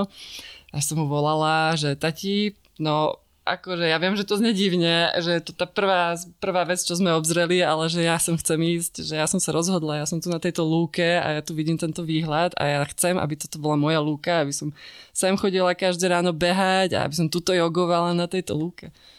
Takže tak, tá Luka to rozhodla. No, bolo to opäť také veľmi premyslené, dlho, dlho zvažované. Dlho zvažované riešenie a asi dve sekundy sme sa rozhodovali, čiže to sa mi páči, že ja som vám už spomínal predtým, než sme začali natáčať, že nám ľudia hovoria, že im sa veľmi páči, keď v tých podcastoch je práve to, že ako niekto zmenil teda svoj život a otočil ho k niečomu, čo ho baví. Keď sme mali Peťa Mošňáka, ktorý teda prevádzkuje obchod s, s bežeckými vecami v Bratislave, tak zase on, keď sme sa ho pýtali, že ako by si dala radu teda tým, ktorí by chceli takéto niečo spraviť, tak on teda úplne naopak sa na to pozerá musíte byť pripravení, majte peniaze aspoň na rok prevádzky. On akože tak trošku tak štruktúrovanejšie sa k tomu stával. No ale evidentne aj takéto emočné rozhodnutia. Akože je pravda, že my sme dobre. totálne neštrukturo, neštrukturovaní, to akože tu cítiť podľa mňa z každého rohu našej existencie, že my sme všetko len neštrukturovaní, ale vieš čo, ja poznám veľmi veľa ľudí, čo sú tiež teraz na takej životnej kryžovatke, a veľmi si už dlho lámu hlavy, že čo ďalej. A dokonca aj veľmi mladých ľudí. Mám jednu veľmi dobrú kamarátku, ktorá sa rozhodovala teraz, že či ísť do práce, alebo ísť na vysokú školu. A až tak si s tým lámala hlavu, že, mi, že až plakala niekoľkokrát z toho, že ona nevie, čo má robiť. A, ja, a, a keď si tak zoberiem, že koľko ty, ako dlho si už niektorí z tých mojich známych tú hlavu lámu, že už si v podstate prelámali 3 roky života minimálne, a človek nikdy nevie, ako sa ti ten osud vyvinie. Ty akokoľvek sa rozhodneš, tak sa ti môže stať niečo úplne neočakávané do toho, môžeš sa neviem koľko pripravovať a podložiť si to svoje rozhodnutie neviem koľkatými štúdiami a, a akokoľvek sa pripravíš, tak sa ti stále môže stať niečo, s čím nerátaš, alebo prídu choroby, príde korona napríklad, hej, a podobné veci a zbytočne si si s tým pretrapil hlavu 3 roky, takže ja si myslím, že ak to, ak, ak proste máš také nejaké také správne nastavenie v hlave, že akokoľvek bude, tak bude dobre, nejak to proste dáme, tak sa netreba až tak veľmi dlho rozhodovať. Proste treba tak nejak počúvať to, čo v tej chvíli chceš, lebo nikdy nevieš, no o 5 rokov možno budeš chcieť niečo úplne iné, ale nikdy, nikde nie je napísané, že od tých 5 rokov nemôžeš ísť robiť to niečo úplne iné. Stále v akomkoľvek veku podľa mňa sa dá začať znova. A ja viem, že my máme jeden druhého, to je akože náš veľký, veľké plus, že my proste sme taká nejaká, že sa môžeme o seba oprieť a že kopec ľudí je samých, tak ja to beriem, že to je oveľa ťažšie potom urobiť ten prvý krok, keď je človek sám, ale stále si myslím, že je zbytočné dlhé roky si trápiť, sa trápiť tým, že sa nevieš rozhodnúť.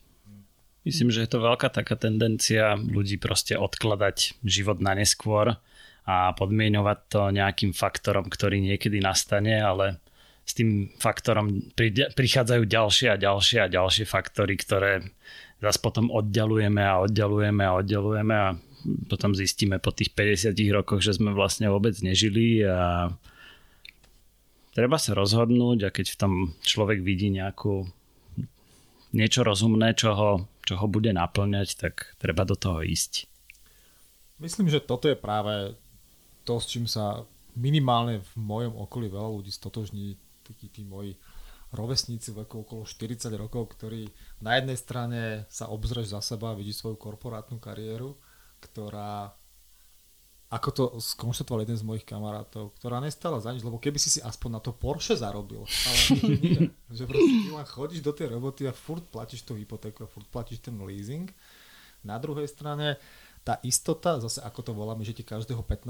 pípne tá sms z banky, že to je niečo, čo keď sa skombinuje dokopy, tak ťa ľahko dovedie k tomu, že sa zrazu otočíš tých 50 rokov dozadu a zistíš, že aha, že čo som bol, že kde sa vlastne akože nachádzam, že kam ma to vlastne zavialo tá loď, že niekde, kde som v podstate ani nechcel ako keby, aby bola, takže preto, preto myslím, že je veľmi dobré to, čo, to, čo hovoríte. Ale všetko to tak znie ako taká idylka, došli mm. sme na lúčku, mm. sme sa, super psík. No a potom ste museli to rekonštruovať, že? No, no, no.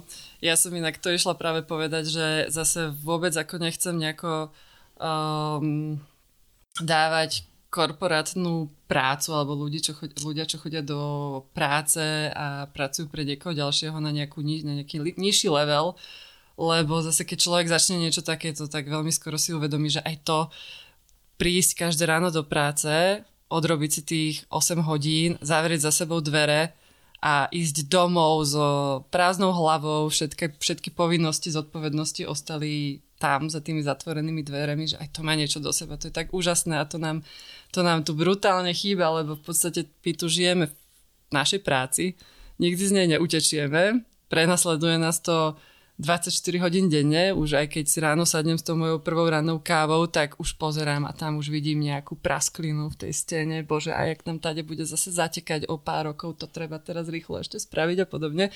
Takže, takže toto, toto je asi také naj eh, také najťažšie, že v podstate keď človek, ale to si myslím, že sa stáva každému, kto začne svoje vlastné malé podnikanie, že proste neutečie z tej práce, že nezavrie za sebou tie kancelárske dvere a nenechá tú zodpovednosť na niekoho iného hlave, že rozmýšľaš nad tým, keď zaspávaš, rozmýšľaš nad tým, keď vstávaš. A ono to nie je tak často, že niekto zaklapne ten notebook a už na tú prácu nemyslí. To, práve, to je práve jedno z tých prekliatí, že ono ťa to trápi aj potom, pretože tie veci, síce si zavrel za sebou kanceláriu, ale stále to riešiš. Hej. A presne mm. potom to dopadne tak, že ideš s kolegami na to pivo a musíš tam byť až do rána, lebo každý potrebuje to akože vyfiltrovať. Čiže ono to není také jednoduché, jasné, jasné, jak to jasné. vyzerá. Takže chápem. Každému no. sa zdá byť lepšie to, čo samozrejme nemá. Hej, Jasné, chápem. presne tak, ale akože sú dni, kedy ja úplne si trieskam hlavu, zase to musím povedať na rovinu, nie je to úplne každý deň super happy sa zobudím, jak, jak, jak sme urobili skvelý krok. Je to väčšina dní ale sú aj dni, kedy úplne túžim sa vrátiť do toho Švajčiarska, do toho bezstarostného života a tak. Napríklad to, ako každá zima tu bola iná zatiaľ a úplne najhoršia bola tu hneď prvú zimu, keď sme prišli. Naše nasťahovanie bolo úplne idylické. My sme v podstate podpisovali zmluvu uh, už od od nejakého júla, ale bývalý pán majiteľ to toľko naťahoval, naťahoval, naťahoval, že sme sa nakoniec mohli pristahovať na konci oktobra. A zrovna ten rok si zmyslela zima prísť na konci oktobra v plnom prevedení a ostať až do mája non-stop. Takže začínali sme so snehom. My, čo sme v živote v dome nežili, ne, nemuseli si kúriť drevom, hospodáriť s teplom, tak teda od prvého dňa nášho príchodu sem sme teda riešili minusové teploty, non-stop sneh, hovorím 6 mesiacov non-stop sneh a toho bolo veľa, to boli vtedy extrémne nízke teploty, vtedy sme namerali minus 38, dva dní po sebe minus 38. No a to bola veľmi ťažká zima, lebo ešte sme nemali nič zrekonštruované, boli veci, ktoré sme museli veľmi rýchlo uh, opravovať, pretože to bolo teda zase ja z môjho architektonického pohľadu som vedela, že tie veci proste musia byť rýchlo urobené, lebo nemá zmysel začať robiť čokoľvek iné, než sa spravia základy. Tak sme dvíhali celú drevenicu obrovskú, kto tu kedy u nás bol a videl, jak je to veľké, tak uh, zrejme mal, má z toho predstavu, jak som mala ja, takže strašný strach som mala, čo sa tu všetko stane, keď toto celé veľké dvihneme, som si to nevedela predstaviť. Nakoniec to nebolo až také hrozné, ale no dvíhali sme celú drevenicu, vymieniali sme niekoľko prehnitý, prehnitých nosných trámov, po, podlahu v polovici domu sme vymieniali a všetko sa to snažíme robiť takým tradičným prírodným spôsobom, Uh, takže a hlavne sa to snažíme si robiť sami. Všetko to bola taká vízia celého tohto nášho, uh, že síce tá vstupná um, tie vstupné, uh, ten vstupný kapitál nie je taký veľký, ale budeme si to postupne opravovať vlastnoručne, času máme. Čo postupne? Ja som to videl, že až za týždeň máme hotovo. a tri roky a ešte sme ani nezačali. No, čiže my vlastne tú, tú prvú zimu to bolo najťažšie. My sme si tu, to, s nami tu ešte žila taká naša kamarátka v rámci toho projektu dobrovoľníckého, čo sme tu mali. A sme si tu tak traja gazdovali prvého pol roka, potom ešte tak jeden párik sa k nám pridal, no my sme sami v mínus 5 stupňov sme mali v tej našej hale ktorú sme, tam sme rekonštruovali podlahu, takú naozaj, že sme išli hlboko, meter do zeme. Uh, koľko? Tón štrku sme tam na, nasypali a to všetko v minusových teplotách, všetci sme si omrzliny spravili, no takže bolo to všetko len nie idylické, jogové, no. eterické. Tak ako to píšeš na tom blogu, zase tu mi nedá to neprečítať. Polovicu roka tu máme takú kosu, že tie ľanové nohavice, obnažený hrudník a šatôčky by snáď ani Wim Hof nedal. No. OK, chápem. Však aj teraz tu sedíš a cítiš, že je vlastne leto už, ale my tu máme takto a to si dokurujeme ešte, hej. Takže máme počas roka v podstate 2-3 mesiace sa podaria také, že nemusíme kúriť. Ako my si nekúrime cez týždeň, ale potom keď sem prídu ľudia na pobyt zvyknutí z mm, panelákov, kde tradične teda musí byť tých 20-21 stupňov.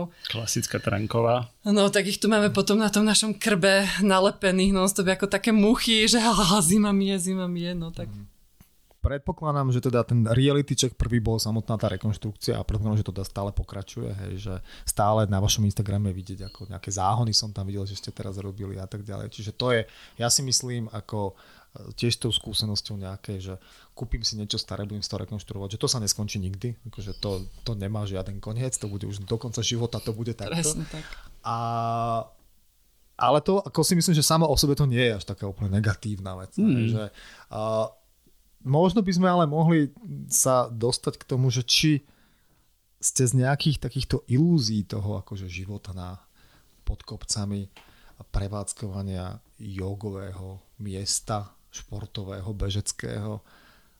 Či boli také situácie, keď uh, ste zistili, že nie všetko je možno také, také rúžové. Hej. Napríklad viem si predstaviť teoreticky, že ako vás prijali miestni. Boli v pohode, že tu nejakí divní ľudia chodia v tých ľanových košielkach. A možno, že aj to, že začnú sem chodiť ľudia, ktorí majú nejaké očakávania, možno, že sa neúplne stretnete. Ako to? Aké sú tie, povedzme, negatíva toho, čo tu musíte ako keby zažívať na to, aby ste mali potom vyvážené tým, tým pozitívnym? Aby sme tak... teda ľudí, aby ľudia tak, ne, nemali ten pocit, hej. keď toto dopočúvajú, že jasné, a ja to idem robiť, lebo to je úplný raj. Že aby teda Akože nech to idú robiť, všetci nech to idú robiť, čím viacej ľudí to bude robiť, tým nám lepšie bude na tom Slovensku.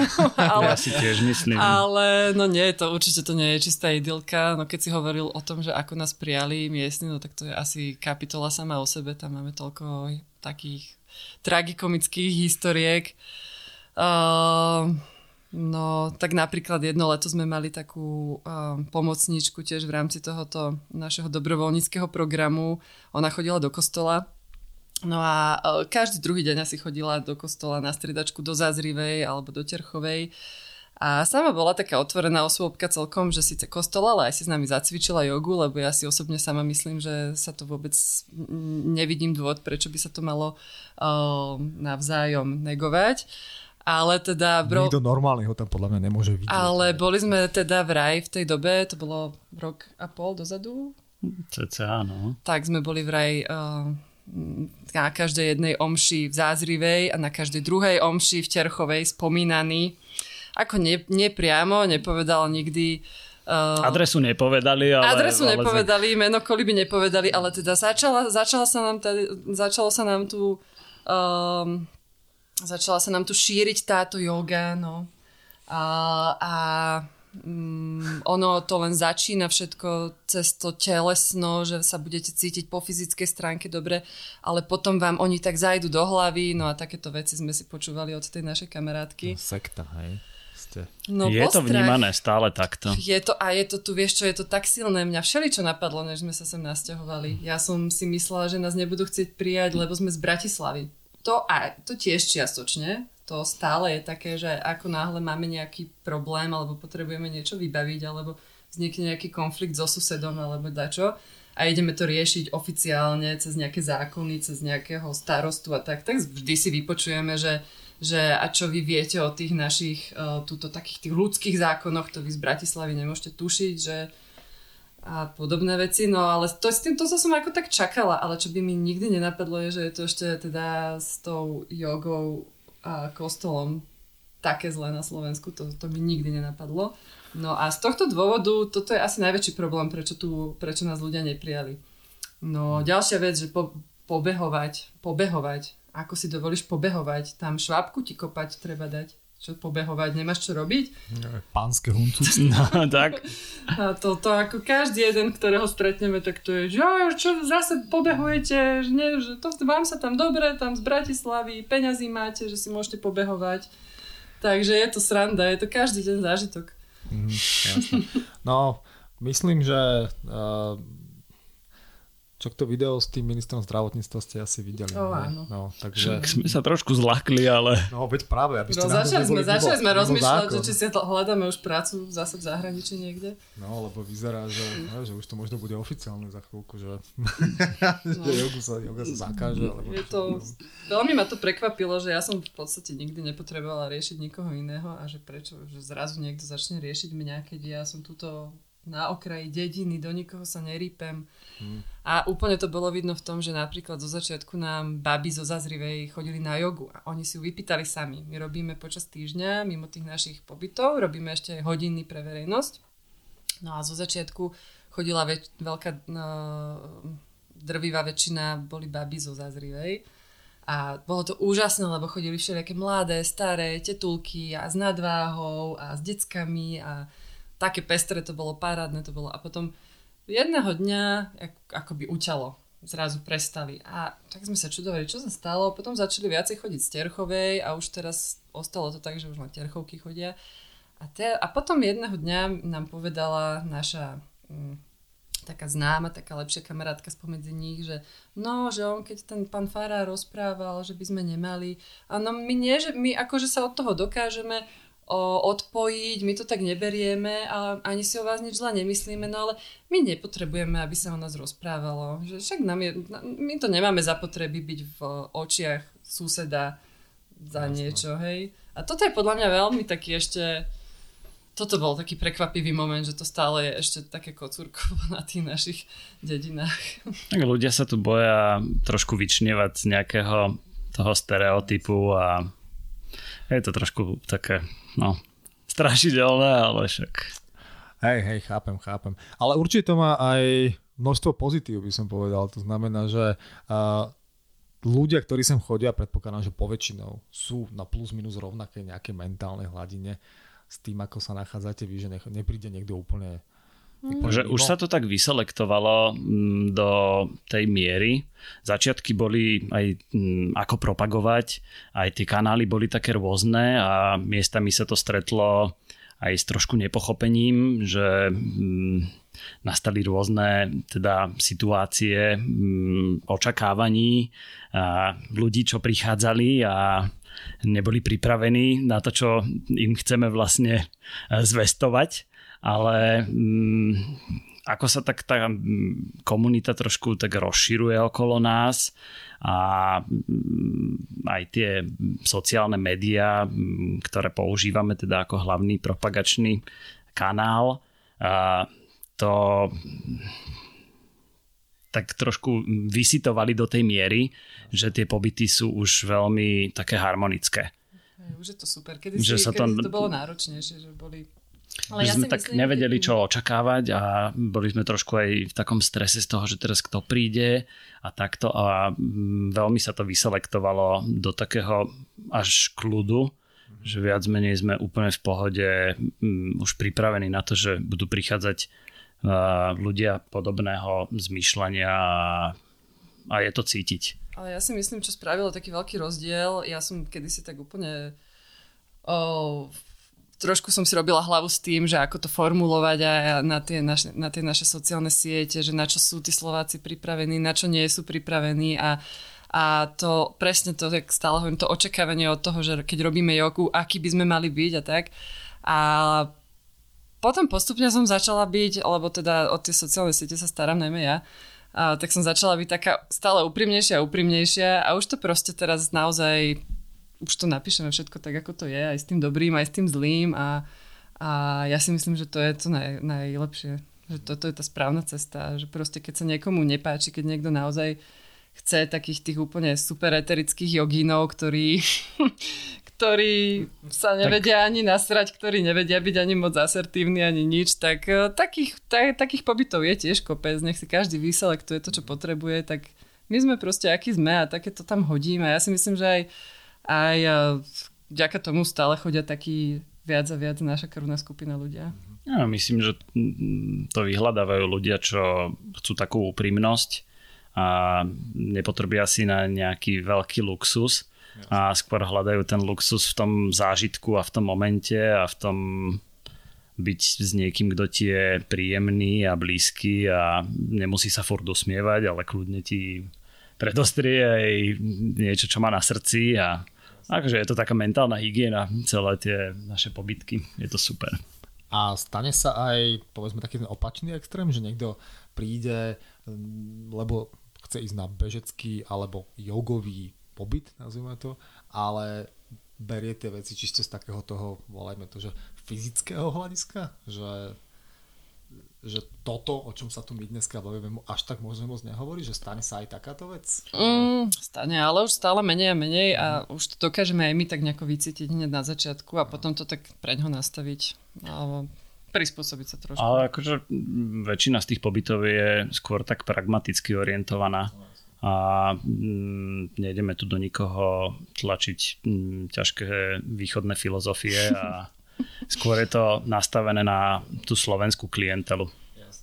Ale tak na takú, no ani nie, že na slovenskú klientelu, ale na také na, nám blízke veci, mm. veď.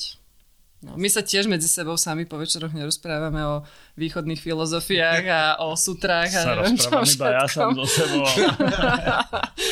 Jasné. No a niekoľkokrát sme tu spomenuli a patrí to teda do, do tej vašej životnej výbavy a to je teda ten beh. Uh, úprimne, ja som sa k vám dostal k informácii, o vás som sa dostal práve cez beh, ktorý tu organizujete, lebo mm. yoga je pre mňa taká, že vec, ktorú by som hrozne chcel, ale ešte stále na ňu nie som úplne mentálne nastavený, poviem to úplne rovno. Ale počas korony som si kúpil tie jogové kocky, ja neviem, jak sa to ani volá, také tie Také bloky? Bloky, mm-hmm. lebo sa neviem až tak dobre hýbať, takže ich potrebujem. A to je dobrý začiatok dojdem na budúce, aby ste ma vycvičili. No ale teda k tomu behu. A vy ste tu teda zorganizovali nejaký beh, ktorý nám teraz za chvíľku teda dúfam popíšete, ale teda správne chápem, že vlastne to vaše ultra pobeha, a teraz ako to má vlastne vysloviť? Ultra pobehanie. Aha, dobre, čiže ultra pobehanie je, v, je v tomto roku súčasť programu Slovak Ultra Trail, hej? Áno. Takže mm-hmm. Predpokladám, že klasická story, začali ste to, akože vyskúšame si organizovať nejaký beh a zrazu robíte beh v rámci Slovak Ultra Trail, takže ako to vzniklo, prečo, ako, ako mm. to funguje, čo ľudia môžu čakať tento rok a povedzte. Čiže ste teraz organizátori behu okrem iného. Áno, teda, áno, okrem iného. No, č, no sme z toho strašne natešení, že sme Slovak Ultra Trail, čo ti poviem. akože my odjak živa vnímame proste tie, tie slovenské ultra, že ježiš, to sú tí úžasní ľudia, čo sú za tým a že proste to je jak, jak, jak taká zase ďalšia komunita a, a veľmi sa tešíme tomu, že, že nás prijali Veľmi sa tešíme, že sú to mm, okolo toho takí ľudia, ktorí to robia mm, značenia pre ten beh, značenia pre tú uh, vec, nie mm, také tie materiálno-fyzické záležitosti, ale že to podáva proste tú energiu. A myslím, že tam sme sa, tam sme sa stretli mm, v tejto filozofii a asi aj vďaka tomu nás zaradili a medzi teda ich behy a do slovenskej ultratrailovej ligy a no, akože veľmi sa tešíme tomu. Mm. Čiže pobehanie? Pobehania. Ultra pobehania. Mm-hmm. Ja ani to E neviem povedať. No. Uh, povedzte nám teda o tom, ako to vyzerá, koľko kilákov, kto vymyslel nám... trasu?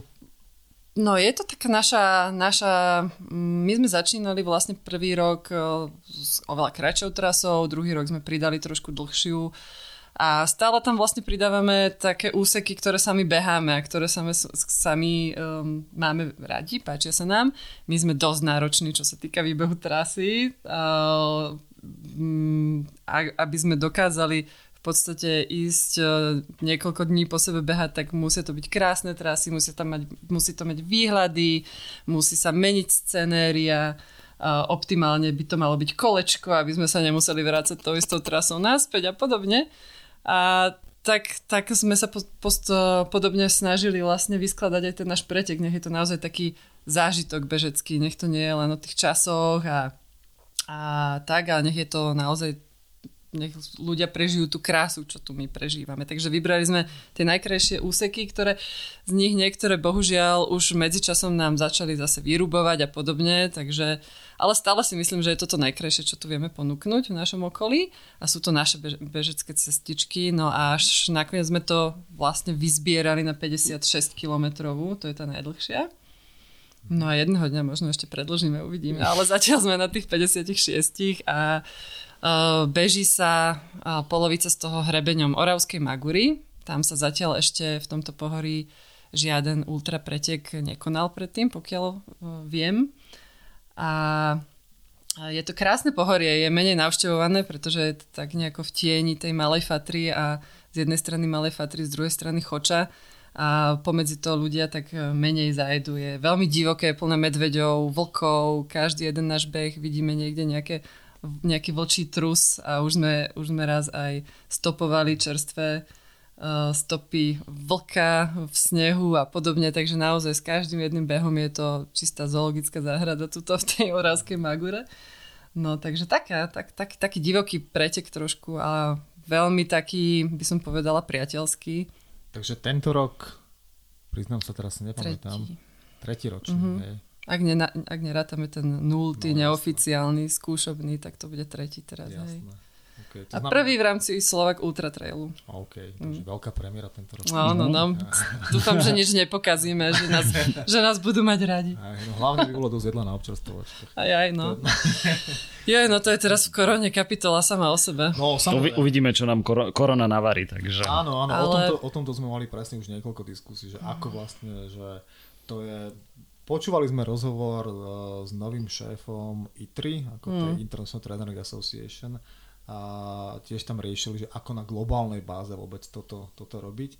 No a tí moderátori toho podcastu, v ktorom teda on bol, tak oni to nazvali tak, že občerstvovačky na ultrabehoch vyzerajú ako, ako keby ich dizajnoval ako keby ich dizajnoval koronavírus. Že, že to je presne úplne. Mm-hmm. Takže že toto sa bude mm. musieť nejakým spôsobom no. asi... Už sme boli selektovať včera v takom väčšom reťazci mm, nejaké to, drobno balené potraviny. Bude a... to celkom brutál, ako sa s tým vysporiadať tento rok na tých občerstvovačkách. Som zvedavá, ako to preteky pred nami zvládnu a neviem si to tak úplne predstaviť, ale to sa mi práve strašne páči na ľuďoch zo Slovak Ultra Trailu, že že pri, v rámci debát o tom, že či preteky budú alebo nebudú, nikdy nepadlo to, že či to bude finančne bude alebo nebude mhm. výhodné. Stále to bolo len o tom, že či budú alebo nebudú pokuty od hygieny a podobne. Ale fakt, že tí ľudia, keď by si boli istí, že to bude z, týchto, z tohto hľadiska OK, tak by do toho išli aj, aj keby mali byť v mínuse. A to mi je veľmi také sympatické, lebo proste všetci si uvedomujeme, že tí naši bežci už tak hrozne bažia po nejakých pretekoch a po takom tom stretnutí sa konečne už, už, už mm, sa dlho nikto nevidel a nemal nejakú poriadnu výzvu a tak, že by sme im to fakt chceli splniť. Tak dúfame, že sa nám to nejako podarí, že nájdeme cestu. Jasné. No super, to znamená, že vy v podstate na, na, na ultra pobeha nie. ukážete, ukážete ostatným trasy, po ktorých beháte vy sami, to znamená, že teda však ja to aj vidím na tom Instagrame, jak teda pobehujete dosť. Ty si ako teraz si Včera si sa vrátil, si si naložil takú zaujímavú, zaujímavú trasu. Možno povedz ostatným, že čo si si ubehol, čo všetko si videl, mal si krásne výhľady vraj. Takže porozprávaj o Korune Oravy, alebo Korone Oravy. Korona Oravy, náš projektík, ktorý sme povedzme vyvinuli s tým našim kamarátom, tu miestnym, Davidom, nádeným ultrabežcom ktorého to mm, bol najdlhší pretek, mm, teda najdlhšia trasa, ktorú teraz zabehol vôbec v živote a úplne fantasticky. Ale mm, boli sme lyžovať v Rakúsku, došla korona a na dobrovoľnej karanténe u nás v Kolibe sme s Davidom sa začali nudiť a vymýšľať e, nejaké teda prebavenie. Tak sme kúkli, čo by sa dalo. A korona Oravy ako nádherná trasa vedúca cez 5 vrcholov, ktorých tu máme naokolo. Takže veľký rozsutec, stoch, a šíp, a veľký choč a minčol kubínsky. A spojuje úplne krásnu korunku. A Pôvodne musím, sme to... Musím ešte dodať, aby to tak z toho nevyznelo, že to vymysleli už uh, túto takí miestni orav, oravci pár rokov dozadu. Tak, je tak, to v podstate to. taká trasa, ktorú si sám môže kdokoľvek, kedykoľvek odbehnúť alebo mhm. odkráčať, len musí spojiť týchto 5 vrcholov, aby to teda nevyznelo, že sme to vymysleli my teraz. Ja nie, nie, to, to, pardon. nie, chaloši to, chaloši to úplne krásne nadizajnovali a vedie to aj turistickými, aj neturistickými a v podstate trasu si volí každý sám, ale už sa tam nejak teda zaužila a aj nejaká mapka, aj na stránke Koruna Oravy mm, je teda návod, ako na to ísť najlepšie, povedzme. A od nejakých 72 km dĺžky mm, je myslím, že tá minimálna vzdialenosť, ktorú človek tam vie mm, spraviť. A vedie to úplne, že úžasnými trailikmi od mm, toho najzabudnutejšieho single trailu až po pekné zvážnice, miestami rozbité, miestami menej rozbité, akože zo všetkého kúštik. Scenérie sa menia, náročnosť sa mení, mm, krásne nadizajnované super 5000 výškových metrov. Čiže 5000 výškových a kilometrov? 75 sme si dali my, alebo aspoň takto pomeralo nejako.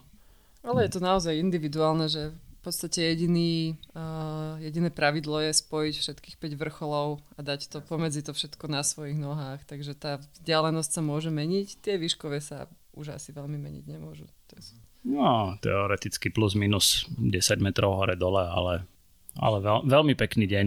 Nula výhľadov, Áno, no, aj povedal som to ironicky samozrejme, tak, tak. lebo som videl teda na tom Instagrame, ako zbiehaš z takého mlieka do miesta, kde mlieko není, není výhľad žiaden, takže takže kvôli tomu sa pýtam, ale nevadí, znie to, ja sa priznám, že som vôbec nevedel, že taká vec existuje, takže píšem si to, píšem si to na zoznam, ale vy chodíte aj po slovenských behoch, niektorých som vás niekde zaregistroval, nie? Alebo, alebo to bolo dokonca na UTMB? Teraz, akože teraz naozaj varím z vody Ale Uh, kde som myslíš po zahraničných behoch? Hm, Aj, aj. Aj, aj, mm, Že- No, chodíme snáď a tak každý rok si dáme jeden, dva aj zahraničné. My to tak spojíme vždy s dovolenkou. Je to super spôsob dovolenky, taký aktívny nás už iný asi ani nebaví. Neboli ste náhodou na Swizzlepine minulý rok? Boli, Boli sme na na. Alpine, Hej, Lebo to ja bol, som tam bol hm. tiež. Ale- Lebo podľa mňa tam boli traja Slováci. Že Ty si bol ja. ten tretí? No a vy ste boli tí dvaja. Á, ok, dobre, lebo sa mi zdalo, neviem, lebo som sa, pripra- priznám sa, že nepri, nepripravil som sa tom, že pozriem si, kde ste boli, ale sa mi tak marilo, že ja som tam Áno. niekoho zaregistroval v tom štartovom Áno. poli, takže áno, takže my traja. No, My sme minulý teraz rok pristali jediní traja, čo boli na Swizzlepine v Davose minulý rok.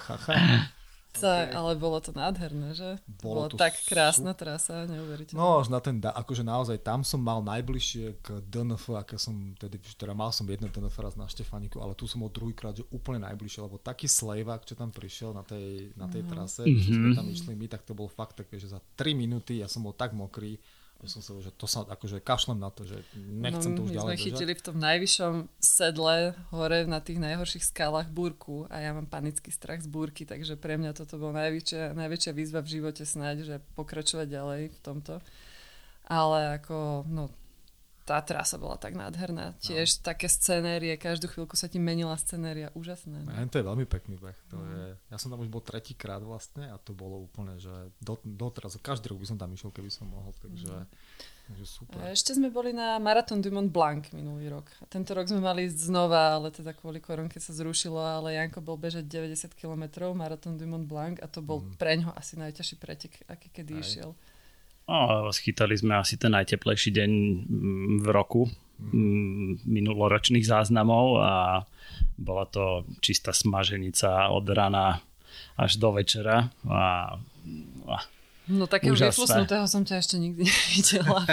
Ale 63 stupňov bolo na slnku a niekoľko hodín v tom bežala. No tak si Bah. predstav, že si pustíš saunu a bežíš v tom. No, To by som odpadol, to, to určite. No, ja myslím, že by sme mohli ešte že hodiny sa tu rozprávať, lebo aby som priblížil tých, ktorí nás počúvajú, keďže nemáme tú kameru, je tu strašne dobré. Sedíme v kolibe, ktorá je veľmi pekne zrekonštruovaná. A nevidím tu žiadne na stenách žiadne pukliny, takže Nie. nemusíš sa bať. A sú, tu nape- sú tu napečené koláče, máme tu kávu, vonku, vonku prší, je tu naozaj super, ešte dve hodiny by som sa s vami vedel rozprávať, ale budeme musieť sa niekam ako keby do toho konca nejakým spôsobom dopracovať, takže uh, podľa mňa sme veľmi, veľmi slušne prebehli to, ako ste sa sem vlastne dostali. Popísali sme si, aký tu máte život s jeho negatívami aj pozitívami a možno teda samozrejme logicky otázka sa natíska, že uh, za prvé, čo mňa teda zaujíma, že ako vyzerá deň na takejto kolibe, pokiaľ tu nemáte hosti, že či je to o tom, že ráno staneš, zamedituješ, potom sa okúpeš v potoku, potom objímaš stromy a bude večer, alebo je to trošku prozaickejšie. A posledná otázka, a aké sú ďalšie plány s týmto všetkým? Čo tu máte a rozvíjate? Ty daj ten deň. Tvoje je dlhšie, ja spím dlho. Dobre, tak ráno stajem o 6. vylezem oknom, aby som nezobudil Andrejku. Fakt. Idem si zameditovať a tá meditácia sa mne tak vsunula do každodenného dňa, že si na chvíľočku tam sadnem a trošku sa skoncentrujem. A No a potom také tie každodenné. V zime odhrabávať, e, v lete čo to okolo teda záhradky a nejaké prerábky, tunak jednu kúpeľňu, druhú kúpeľňu a kachličky nahodiť. A Momentálne tie- Janko je furt zavretý v kúpelke, lebo máme 8 kúpeľní dokopy na izbách, ktoré už boli v strašnom stave a teda on ich robí krásne, ale on je, on je presne taký človek, že on sa píple s každým detailom, aby to bolo dokonale úžasné. No tak už rok opravujeme kúpelky, ale sú nádherné teda, ale vždy, no ja ho ani nevidím, jak je celý deň dlhý, on je zavretý v kúpelke. Potom skúsime využiť nejaký ten čas svetla ešte za dňa a niekde pobehať a vybehať našu príšeru chlpatu a keď sa pošťastí, tak trošku postrečovať nejakú tú jogičku, čo nie je teda každý deň mohla by byť, ale nadizajnované je to na 24 hodín a mm, bohužiaľ to nestíhame vždycky. Ale tak mm, niečo dobre spapkať a Veľa som, času že strávime varením, to je pravda, my si veľa varíme. My si proste potrpíme na to mať, mať e, dobré jedlo a hrozne veľa jeme. Ako my sme čisté kyseliny. To by človek neveril, koľko sa v nás stratí jedla a to musí niekto aj navariť. Takže... Tak hlavný dôvod, prečo beháme, aby sme mohli jesť. tak Vieš čo, myslím si, že v tom určite nie ste sami, lebo poznám okrem seba ďalších x, ktorí presne takto sa na to pozerajú. Takže no, podľa mňa teraz si opísal vysnený deň človeka pracujúceho v niekoľko veľa poschodovej budove, kde pracuje v korporácii, čiže teraz pokiaľ cestou do roboty počúva toto, tak asi dosť intenzívne závidí, ale nemusí zúfať, pretože pokiaľ chce takýto deň zažiť, tak je istá šanca, pokiaľ k vám príde ako dobrovoľník na nejaký čas, tak si môže takýto štýl života vyskúšať s tým, že pokiaľ by teoreticky chcel, tak môže aj na tú diálku možno nejako pracovať. Či? Určite áno, ale internet je taký haprujúci, musím upozorniť, ale áno, ako tá idea bola, že aj máme takých kamarátov, ktorí veľa robia z home office a podľa mňa teraz po korone ešte viacej ľudí robí z home office. A určite sa dá, všetko je to o dohode, vieme sa nejako dohodnúť, že jeden deň môžeš pracovať, druhý deň nám môžeš pomáhať a, a proste ubytujeme si ťa, budeš s nami papať naše na, naše, naše mnohopočetné jedlá. Budeme si ťa krmiť a čo to si popracuješ, ale aby teda akože ľudia si za, tým, za tými volantami nezúfali, tak ja musím povedať, že môj deň vyzerá úplne ináč. Ja teda buď pucujem záchody, alebo pracujem na počítači a riešim maily a administratívu a marketing, takže ja som sa zase od toho počítača úplne neodlepila, takže mhm. nezúfajte, nie je to všetko len o záhradke a o meditovaní. Jasné. A keď si povedala, že my si ťa tu budeme vykrmovať, tak pozriem na tú piecku, čo tu máte, lebo to znelo presne jak z tej rozprávky, že si ťa tu vykrmím. A potom, potom ťa tam rovno. Presne, hej. Ale áno, áno, my si veľmi vieme kúpovať ľudí jedlom, hej, to je pravda. To aj David, teda ten náš kamarát, ktorý tu u nás občas uh, aj pracuje, pobrigáduje, aj s nami pobehá, tak on teda podľa mňa len preto nás má rád, lebo mu varíme. Však David. Mm, takže pozdravujeme Davida. Uh, myslím, že teraz ste si získali veľa fanúšikov, takže potom na konci musíte povedať, že kde všade vás môžu skontaktovať, pokiaľ majú akékoľvek otázky. No a teda čo tie plány? Jaj. Teda okrem toho, že narúbať veľa dreva na zimu. Ešte nie sú, lebo keby boli, tak už to robíme. takže zatiaľ sa snažíme tak nejak niesť na tej vlne toho, že konečne sme sa tak nejako dostali do toho do toho režimu, že už aj tie pobyty ako tak máme podchytené, že pre nás začínajú znamenať viacej zážitkov ako stresu. A, a konečne nám už aj tá koliba ako tak funguje a čo to sme si z nej zrekonštruovali už a už máme aj v zime teplo trošku a tak, čiže momentálne nejako veľmi neplánujeme, momentálne nám to je dobré, ale Určite by sme ešte niekedy chceli veľa pocestovať. To sme ešte určite neza, neuzavreli túto kapitolu. Stále máme strašne veľa toho na našej vysnenej listine, čo pocestovať a dúfam, že to stihneme ešte, kým budeme schopní behať, lebo teda sú to všetko akože bežecké destinácie, takže, mm. takže tak. Niekedy si možno dáme pauzu.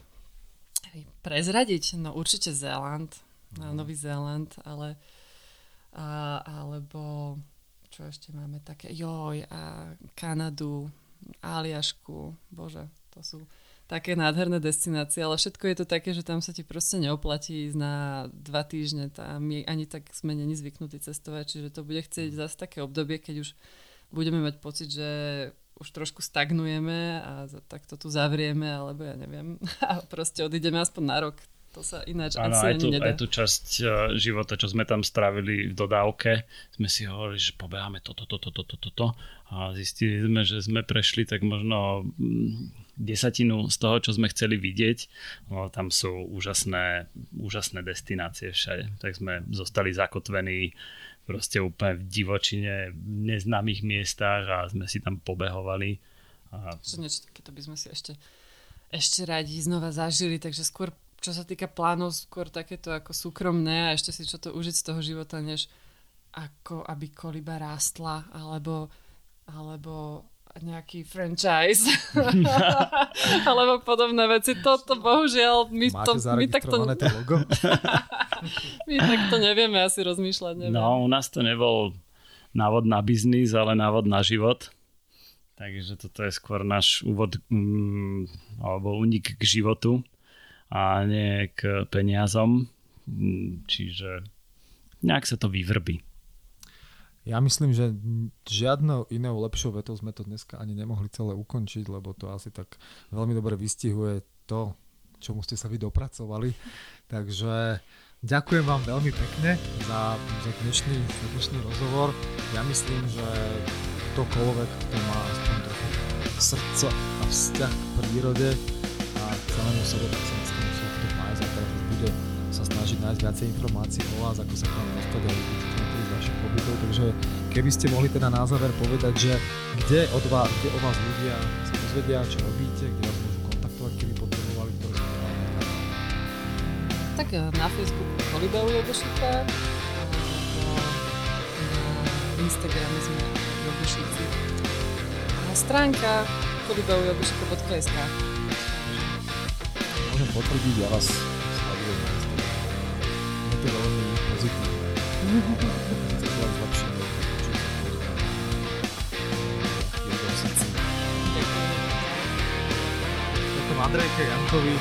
A držím, držím vám ďakujeme veľmi moc.